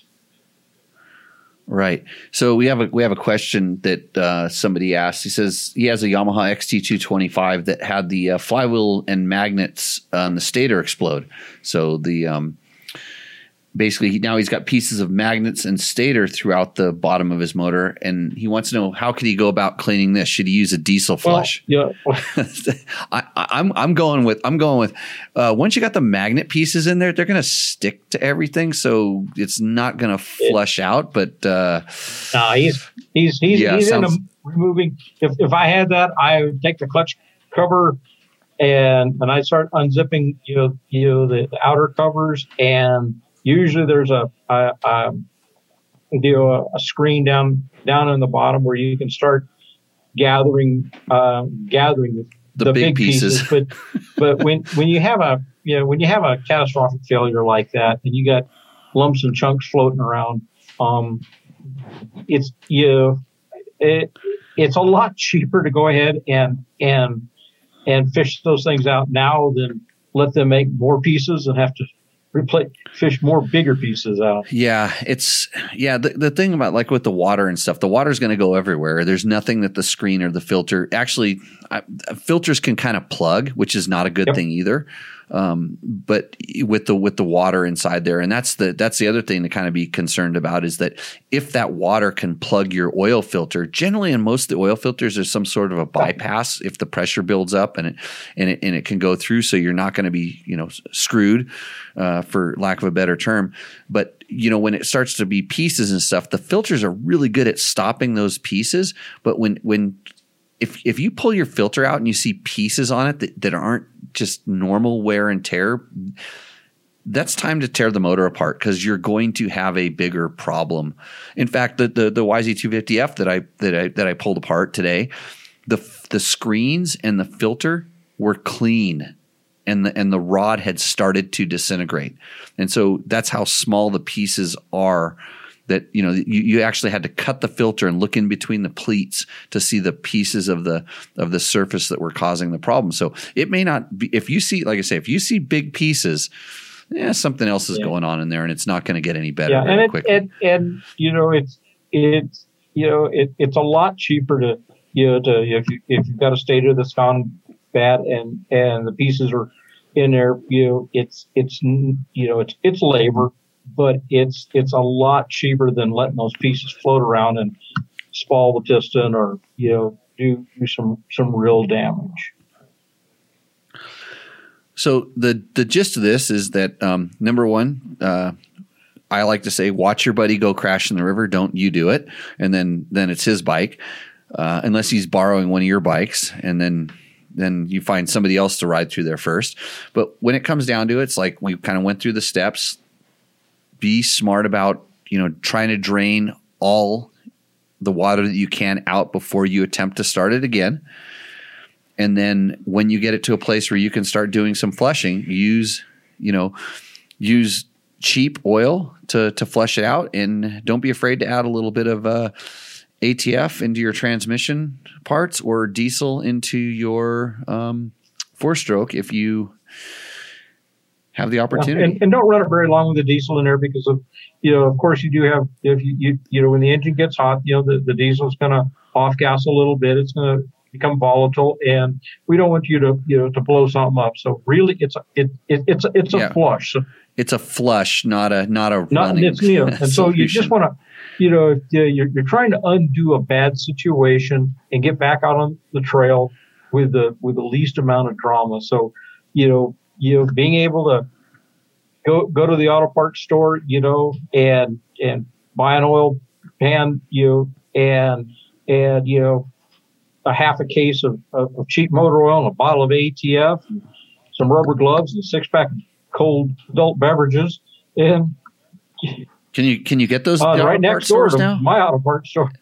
Auto auto part. Uh, But then So- you know, you you know, getting back to the gas. I mean, if your bike starts running weird, start thinking about does you know do I have water blocking a fuel injector filter?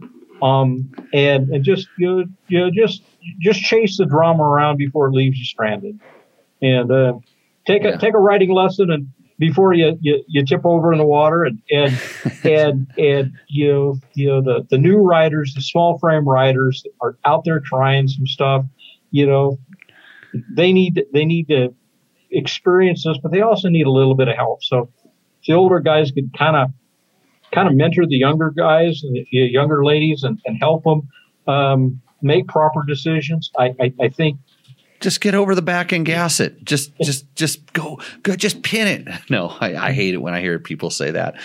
Um, no, it's I, am I'm, I'm stoked that we have a lot of new riders. I'm I'm glad that a lot of people went out and took the challenges and and they they're they're trying these trying these things and hopefully it does wake them up to like, hey, there's, I, you know, other guys wrote up that, you know, other people wrote up that I can do it too, you know, and you can. And if you just kind of um, there's a reason why there's professionals out there like yourself who can tell you how to fix your motor or you know prevent your motor from from doing further damage to your motor. And I can kind of help you with your riding and hopefully collectively we can all um, you know make a better better experience. But thanks again Chris for uh, coming on and uh, drying us out on yeah, this topic. and, you know and, and, and, you know adventure riding is an adventure. And and um, you know, and, and you know, we're kind of all in this together. So you help somebody out, and and before I sign off, I you know, I'd, I'd like to, um, you know, a dear friend of mine has just retired and kind of moved out of the area, and I'd like to uh, acknowledge Mr. Preston Petty, you know, uh, the inventor of the plastic fender. He's he's, oh, he's yeah. retired. He's moved down to Texas.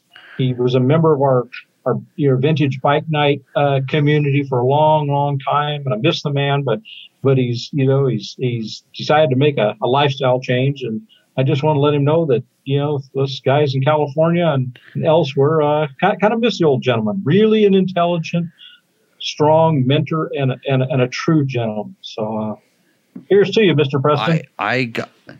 Yeah, no, Preston Petty was awesome. I got to meet him a couple different times at, at different industry events and stuff, and I was it, it was it was he was one of the early adapters of electric bikes. Thinking the guy that invented the plastic fender jumped on the electric bikes pretty darn quick, and uh, I was uh, I was always I was always it was interesting to talk to him about that a little bit, just because what he you know what he felt about him, and he wasn't afraid. No, he uh, an innovator isn't afraid to try things even if they're not ready for prime time.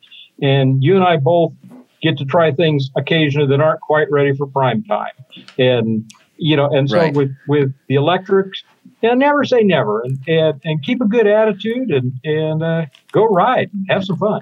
Hey, how would how, how would have some of the electric bikes that you knew about done with that water crossing? Uh, really, oh, don't, don't laugh about that. I tested, I'll, I'll drop a name, Electric Motion uh, Trials Bike. They've got a video out where Right. that sucker goes completely underwater. I mean, Right, doesn't need air. it doesn't need nothing, and it's kind No. of fun. So don't, don't, you know, I was I was talking about some of the more janky ones that are you know that are that are I'm I'm just going to say start falling out of the sky. Oh, or actually they're falling out of shipping containers. But uh oh, those, I know some of the, some of those you you you wash them with a garden hose and you could get will burn electrocuted your house down on the charger. yeah or yeah. Yeah you know burn the house down But, you whatever. know, I- same well- thing. you know, it, they'll, they'll, they'll find their place. I don't know if they fit every I I don't think they're like I say, I don't think they're just ready for prime time right now, but they're getting there, and it's not gonna it's not gonna be long. I mean, people are gonna kind of figure this out, and, I, and there's gonna be a lot of challenges, a lot of hurdles. But then again, I think when you started riding, you had two shock absorbers on the back of your motorcycle, didn't you, Chris? Uh, yeah, they were straight up and down, and then then we leaned them, and then and then we leaned them forward. We thought, you laid oh, them we down. laid them down. Uh, That's when I and started. then, and then we Yeah, then we were moved- laid we laid them down, moved them forward, and it, it you know it's you know I, it's been an amazing journey of of the things that we you know learned and and and where the the vehicles are today and and we're very we're very fortunate to have the choices that we have. Um, we can find the perfect motorcycle for the type of riding that you want to do. You know, if you're if you're a track guy, you got to I to- I Mhm. totally agree. I, I can't I, I can't agree with you more. And it's it's funny because I always say people say, "Well, that motorcycle's horrible." And I go, "Might be horrible for you, but it's the perfect bike for somebody else." And it's just it's a matter of you know they wouldn't have built it if they didn't think they could sell it. It'd be stupid to actually try to do it. And if they think they can sell it, there's somebody out there for that motorcycle. Might not be you, but that's that's where you just got to do a little bit of education and and hopefully there's enough information out there to uh, grab it by the horns and go and, ride. and try different try, try, try- you know try different color fenders once in a while and and you know some sometimes it's the right choice and sometimes it's the wrong one but but you um you know make make an informed decision and have some fun Yeah, yeah. I mean, yeah, dirt bikes are fun. I've always said it. Motorcycles are fun. So, well, thank you again, Chris. Uh, well, I'm sure in a in in a while we will have to uh, get back at you. Somebody will have some good petroleum questions, and I'll have to quit saying, um, uh, "Oh yeah, the best kind of oil is having oil Yeah. in it," because I've stole that from you. Yeah, and, and what and what and we're gonna have an announcement here pretty you know in, in not too distant future. Maybe one of these days, you know, we can we can revisit this stuff. And you know, I know guys have questions. I know you stu- stuttered and stammered a while ago on on injector oil on two strokes and clutch oil and stuff like that. So, uh, oh yeah, so, Yeah. So we'll have to Oh, we'll yeah. have to pick that up. Um, yeah, when we have a little bit more time and and um, you know you uh, you know have some fun. You know maybe maybe go out. I want to see the dunes again. I, I haven't been up there in a little while, so I'm I'm I'm about Okay. I'm about ready for a road trip. Sounds good. Well, we will see you out here in the near future, and uh, thanks again. And we'll uh, Logan. Hopefully, hopefully, did you learn something? Yes. Yes. Okay. Good. You're you're you're free Okay, to go, hey. Chris. You've taught Logan something more than he learned in school. well, you know today, I really I appreciate uh, Tech Talk Taco Tuesday and the guys that tune in, and and we'll see you down the trail. Okay. See you. So awesome. That was Chris Reel. He has DPS uh, technical services. He is a petroleum engineer and uh, a longtime friend. And if I have oil questions, or actually, he used to come out and help us sound test motorcycles. He's an expert on sound. He does a lot for fighting for your right to ride, even in that crazy ass state of California. If it wasn't for guys like Chris, um, him and a lot more guys like him that that are constantly, uh, you know, working with the regulatory agencies that are always trying to overstep their bounds, and uh, they at least use some science to keep them in line. So um, good, good for that. So I think we're doing pretty good. Um, do we have a lot of questions? Or, Uh, we we did actually, but During uh, should we do segment? Rooster Endo? should we do Rooster Endo, Logan? Sure. Don't we have a new board to show off? How many do we have? What are we at here? You gonna, we're gonna burn through these. Did you practice reading them? No, I just look No, at it's the blind react. It's. I look at the thing and then see if like I Well, need to do you want us to show everybody your new board? sure. Can they see it on the screen? I- it's hidden, isn't it? it's, it's kind of hidden. hidden right now. Yeah, I, yeah, I can, I can You- hide the chat, and you can kind of see the corner of It's it. It's up in the top, and Yeah. there's. It looks pretty nice. It's. We're gonna have to work on the st- the, the the setup the setup of the studio. We'll we'll tune that. So Logan actually made it bigger than it needed to be. Way bigger. Way bigger. I didn't. It's gonna. It's got. It's got a lot of housing. What are we doing with the old one? We're gonna like leave it up there as a as a relic. You took the Sure. screws out. oh, so- yeah. Okay, we're gonna do Roosterendo, and I'm just gonna set them on one side of the uh, the uh, Tacosaurus Rex, and Travis or the other. So we won't have to pull the board. You want to show the board off, don't you?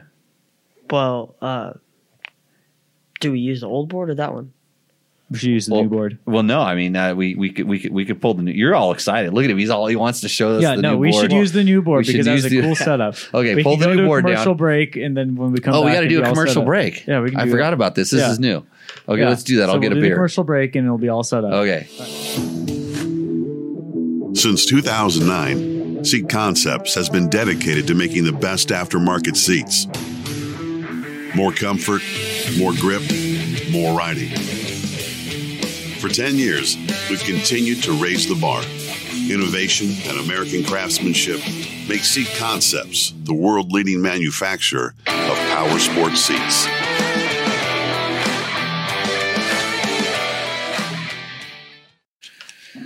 So this this here is the new Roosterendo board. Yes.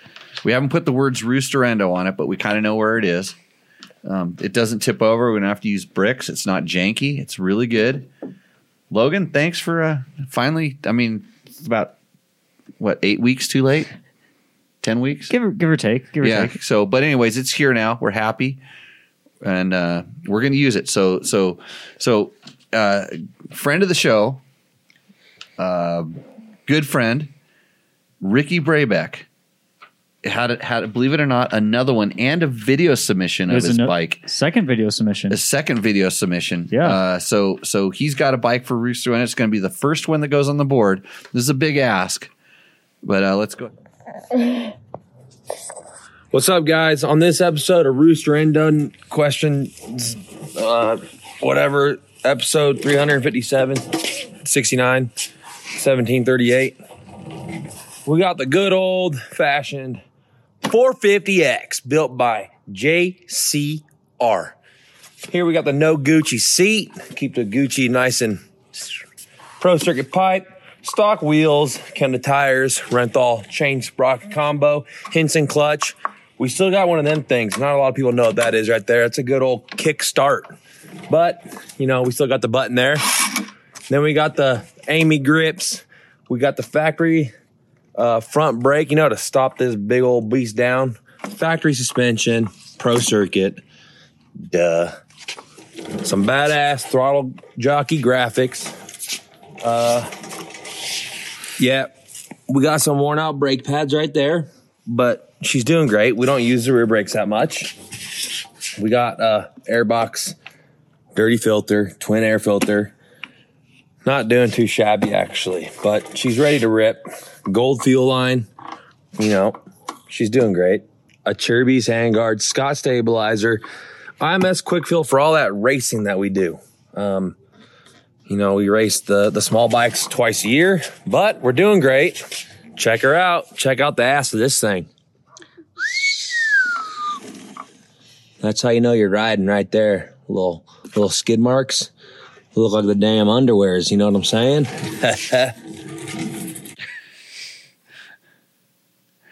Okay, Ricky. I, I'm. I was. I was more. Uh, I was more curious about his hair. See, it looks Yeah. like he's got like Elvis hair. You got kind of some of that going on too. If you if you did the bouffant, if you threw it up and you threw a little stuff on there, does your does your chick hang all over you like that too? I don't got one, but Oh, you don't got one. no, The, the tall one. What happened to her? not nothing.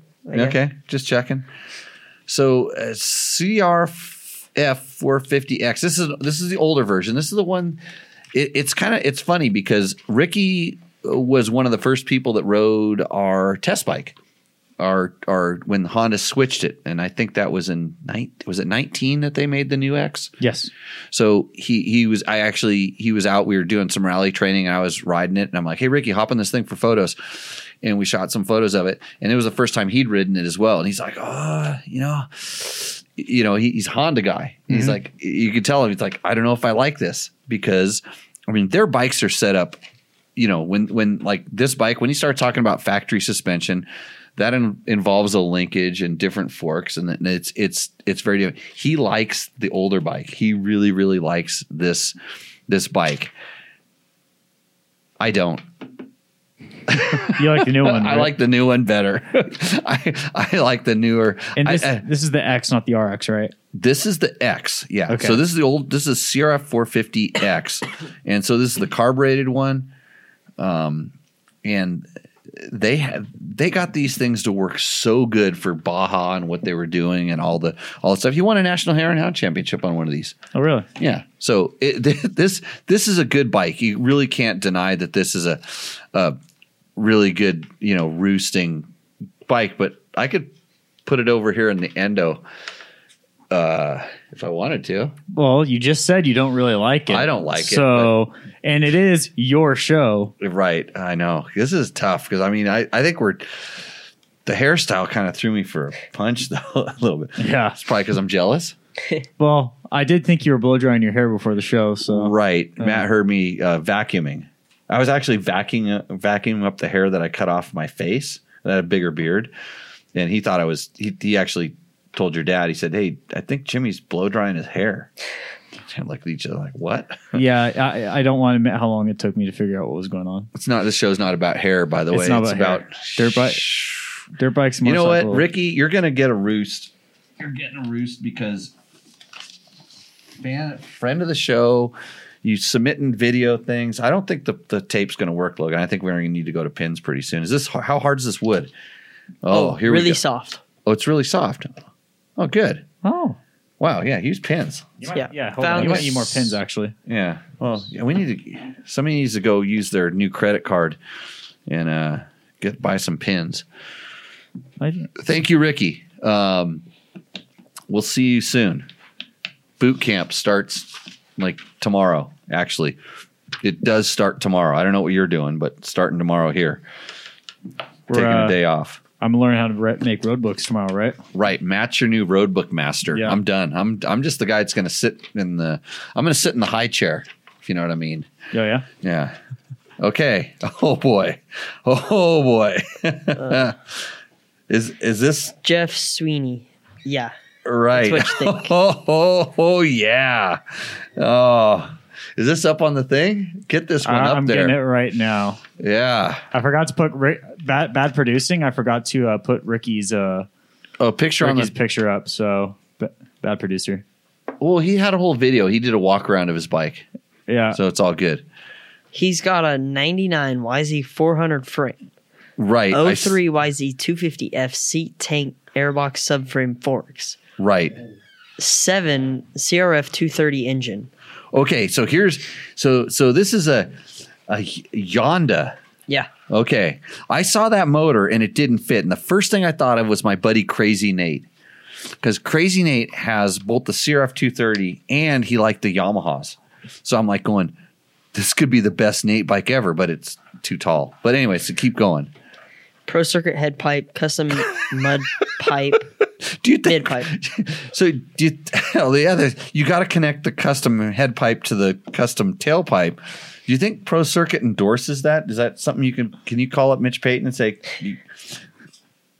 say, bro, you got a pipe for my The Yonda, my Yonda 03 two and 7. two. What what should you call it? Like it's a it's a two thirty, but it's a four hundred, but it's got two fifty, so we'll call it a three hundred. His Yonda three hundred. You got a pipe for that, bro? All the the What's the muffler? What kind of muffler is it? cycle works. CycleWorks muffler. Okay. Big gun REV box. Engine intervals unknown, but big bore was mentioned by donor bike owner. Right. Olin shock, choice of 18 or 19 inch rear wheel depending on where you are riding. Right. Because you definitely would take this thing to the track. Chinese copy of XR 200 carb. Don't laugh. No, I'm not going to laugh because I I I appreciate the effort it took to put this thing together. Is that an Olin shock on the thing? Yes, It is. Wow. Yeah. I you know you know what this, this bike roosts pretty hard 'Cause Uh, 570 level. No, no. This one roosts pretty hard because the effort it took to go and put this thing together. I want to can can what's what's his name? Jeff Sweeney. Yeah. Jeff, send me some video of you ripping on this thing. Where is he from? It's he's it's got green grass, so it's like it's probably back east someplace. It ain't here, but uh, dude, I like that. I like I like that is that's some motor motorcyclemanship. That's good. I don't care how many parts you put on your 2022 KTM 500. It's it doesn't that took some work. And and and if he actually rides it, you know, I mean, and you'd ha- if you built that, you would have to ride it, right? You'd you'd, you'd want to you'd want to ride. I want to know how how old is Jeff? I want to know a little bit more about Jeff. He intrigues me. That that guy's got some gumption. That's good. I like it. Uh, this name is going to be butchered because the top half of all the letters are missing. The Oh, ha- was the printer having problems? Three Yeah. hamsters. Oh no. Three hamsters. That's his name. The Okay. uh, the ha- uh, hamster. Yeah, There we go. hamster. The hamster. So it's three hamsters. Okay. 2016 500 EXC double take mirrors, Cycra handguards, seat concept seat, black plastics, 3.1 liter tank, radiator guards, custom graphics, foot pegs, kickstand, tubeless rear. It's no Yonda 300. Uh, I I think not we should even- call it uh, Uh, got- he's Hon- got- Honda, Ta- Honda Yaha. Oh, never mind. I Hon- thought I had something, but it was just really bad. A Yon Honda, Yana Honda, Ha, uh, Honda Ha. Or, Honda Ha, Yeah, I don't know. Honda Ha. Um, I had something, but the hamster has. I like the double take mirrors. Cycra handguards. Run those on my bikes. Let me see here. Seat concept seat. hey, Hey, That's- that, that, that's that, that's that just that just tilted the scale a little bit over. Has all this stuff. I think uh, is this second page? Does it have a second page on it too? No. Or no, that's the other one. Hmm. Two cookie cutter. It's two cookie cutter. You got to You didn't cut the frame. You didn't cut the frame and fabricate an engine mount, so it's it's end to end. It's it. A lot of times it depends on the order that we get Yeah. stuff. It we could set the tone. Yeah. You know what I mean? I, I kind of put the Honda w- first to see like what the Reaction would be yeah because you got a, a the freshest mind at the first bike okay, and then it just These files. deteriorates after that. yeah Okay, Well, got it. that one Right. I'm glad. I'm glad we get bikes like this because that that that that reminds me of me when I was a kid. Like I didn't have the trickiest thing, so I started modifying my XR80. I wanted a CR80, but I had an XR80, and I had to I had to do stuff to it to make it more cool. And so I put a CR80 front fender on it, and that was a lot of work because it didn't just bolt on. The XR80 had three bolts, and the CR80 had four. I mean, I had to figure this stuff out, and yeah, I ported the head in it while the motor was still in the frame, like without cleaning anything out because I just read about porting in some magazine. so yeah, I got the drill motor out and I found this grinding bit. So I mean, couldn't see it, but this is what it is. Mike- Okay, Mike Pearson Mike Pearson. 2016 500 EXC six days FMF Q4 I like the Q. X I like tuner I like the Q. sick ass tidy tail Mm-hmm. recently aluminum skid plate I don't like the aluminum skid plate. I they make they resonate too much oi, noise back at me when I'm riding, but they are more protective. They they will do they will save well it depends on the the brand and how it works, but um you know, it depends on what you're going to do with it. If you're going to really smash in the rocks, get an aluminum one. Actually, the TM Design Works work pretty good in the in the rocks tunes. Okay, let's, let's back at it. G2 Euro guards. Few few bling pieces r- a few bling pieces pieces? Yeah. I thought a six days was a bling piece. well Uh-huh. it, it has a lot it- it- so he only added a few bling pieces but it's this is a colorful motorcycle. Yeah. Actually it looks like he kind of thought about it a little bit because i like the i like the the orange um, radiator guards he could use some bulletproof design ones that were built anodized orange and that'd be more blingy. Yeah. But and then it matches the aluminum skid plate. And the triple clamps oh yeah. That's stock. So. Raider rotor guard rear. Rear rotor guard. What what brand?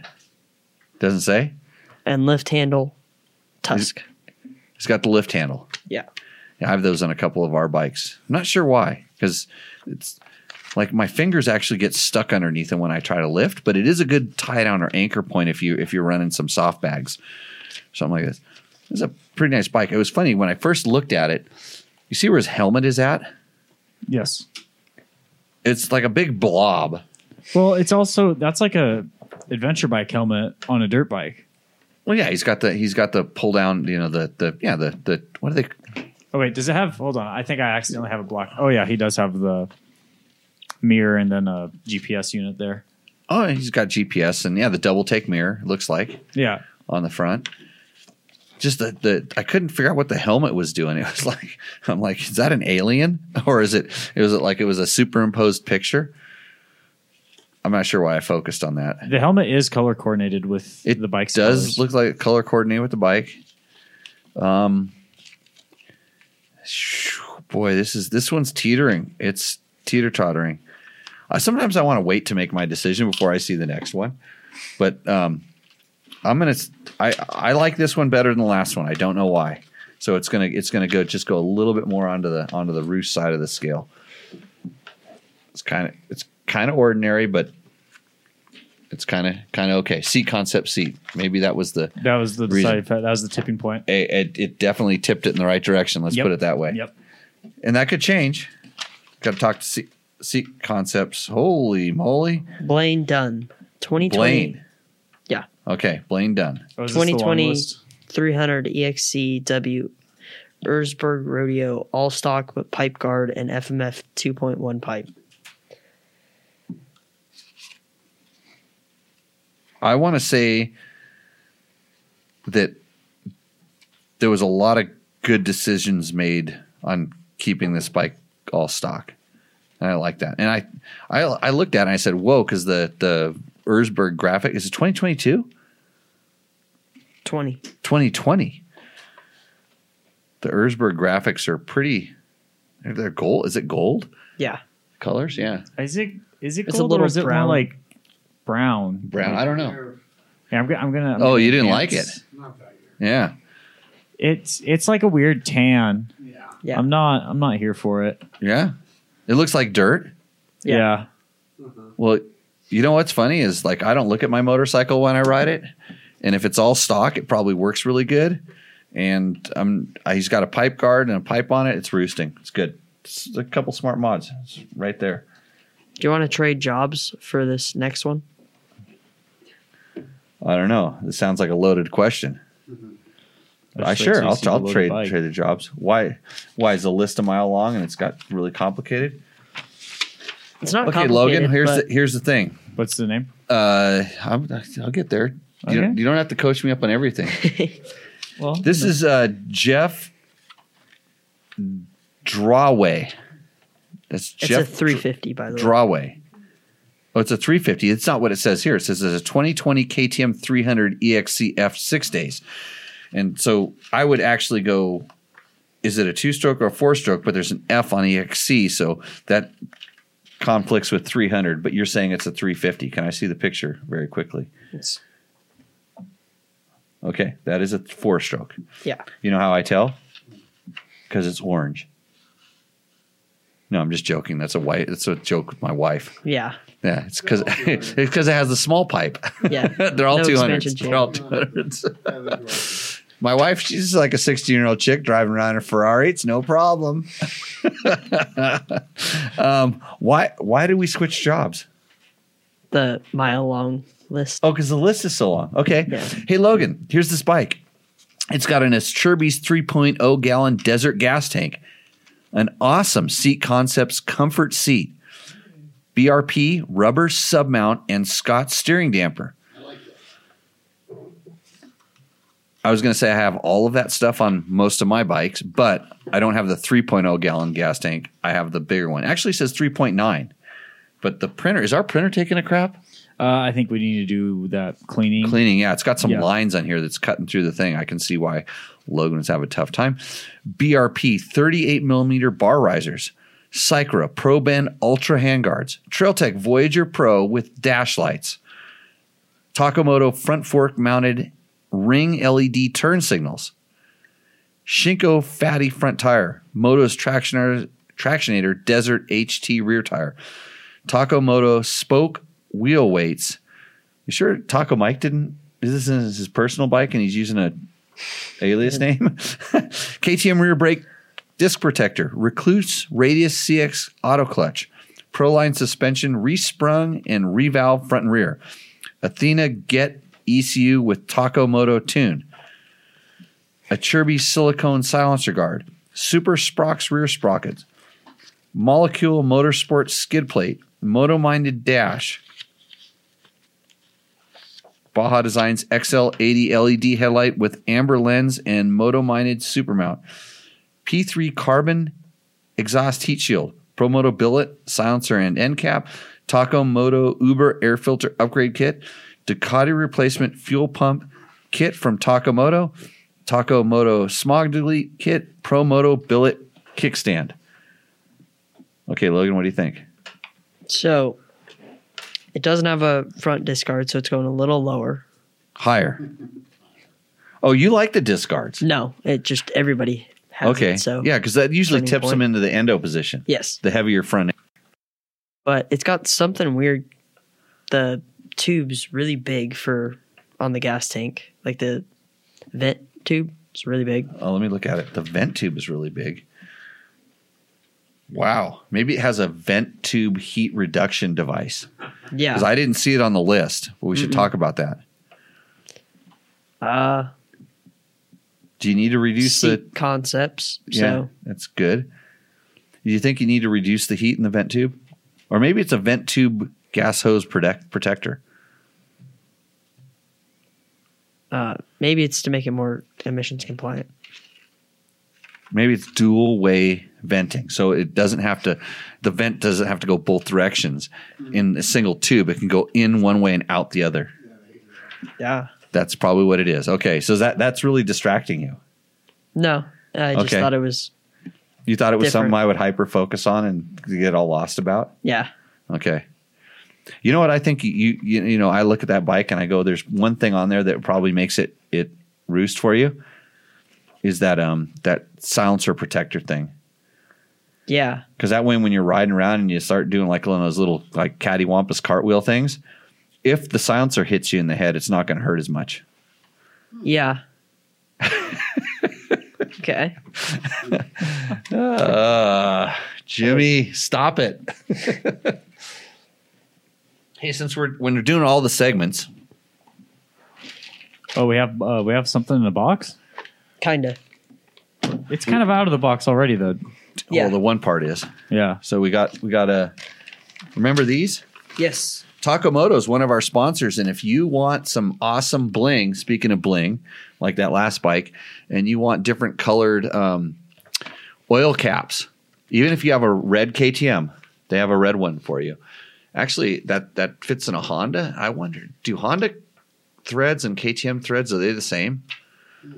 I don't know this, but anyways, he makes them for Hondas. He makes blue ones too, which are obviously for um, Huskies. Those are the white KTM's, but the blue ones look good in them. So he has these blingy, awesome caps from uh, Taco Moto. So I'm going to put one on one of my bikes today and bling it out. So that's we've had those before, but we have another thing. What's in this box, Logan? Uh, Voyager. Well, no, open it up and find Oh, out. an read aluminum dock. dock. We've been talking about them for a while, and now I finally got them. They're probably not available anymore because of uh, that Cyber Monday thing. But uh, so this is Voyager's uh, Trailtech Voyager aluminum dock. This is if you're going to do a little bit more, we'll call it robust riding, where you're going to put your Voyager to the test, and it's going to be bouncing around. And it's going to get in dust and dirt and mud and all this stuff. See if you can figure this thing out. So there's the Voyager, and you gotta you gotta mount it on that thing. Here's the here's the kid test. If it passes the kid test, if the kid can mount it, then it then it's good. So, so you brought your sister into the show, right, Logan? Yeah. Or is she on? Is she on? uh Like somehow she got grounded or on restriction? Whoa! All done. Did everybody everybody see that? Mounted up and solid. So you're you're in trouble. That's why you're here. No. Yeah, just checking. Um, that was good. So the Trail Tech Voyager aluminum mount. So it just unscrewed like that, and then it very simply comes out. It has better buttons here. That's where all the contacts and stuff made. So if you're looking for the awesomest GPS, why? Because it has what? Uh, buddy tracking. buddy tracking. That way you can uh, see where Logan's at when you're out riding with him because he's so far behind. So, and it you know he stays within range, you know, but still pretty pretty far behind. But he's working on it, right? Yeah. When we go on trail riding, buddy, it's got to rain first. Yes. Okay. Anything else on the agenda? Uh, there are some more questions if you want to get to them. Okay, but we- we, also These other ones here. uh no, there were some better ones in the chat. Okay, let's let's run them very quick. Let's do let's do question roulette, quick fire, rapid fire roulette questions. Okay. Um, here, Logan, I'm, I'm I'll, I'll read this one really quick. Okay. So from Facebook user, cleaning an injector, have a shop professionally clean it slash just clean it myself slash or just carry a spare and wait wait for it to clog.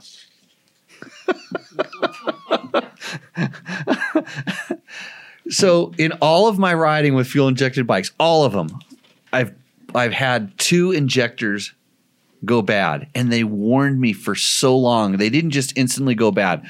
So if you're worried about it, carry a spare one. I have a Motion Pro fuel injecting cleaner so I can clean them and they generally work after it. The one that I've cleaned twice now finally didn't seem like it was working that good. So I just put a new one in. And, and I bought a new one, a spare new one. I just have a new one that's sitting around ready to go in one of the 15 bikes that I have that are fuel injected. It's never going to be a problem in. So does that answer the question? I believe so. Okay.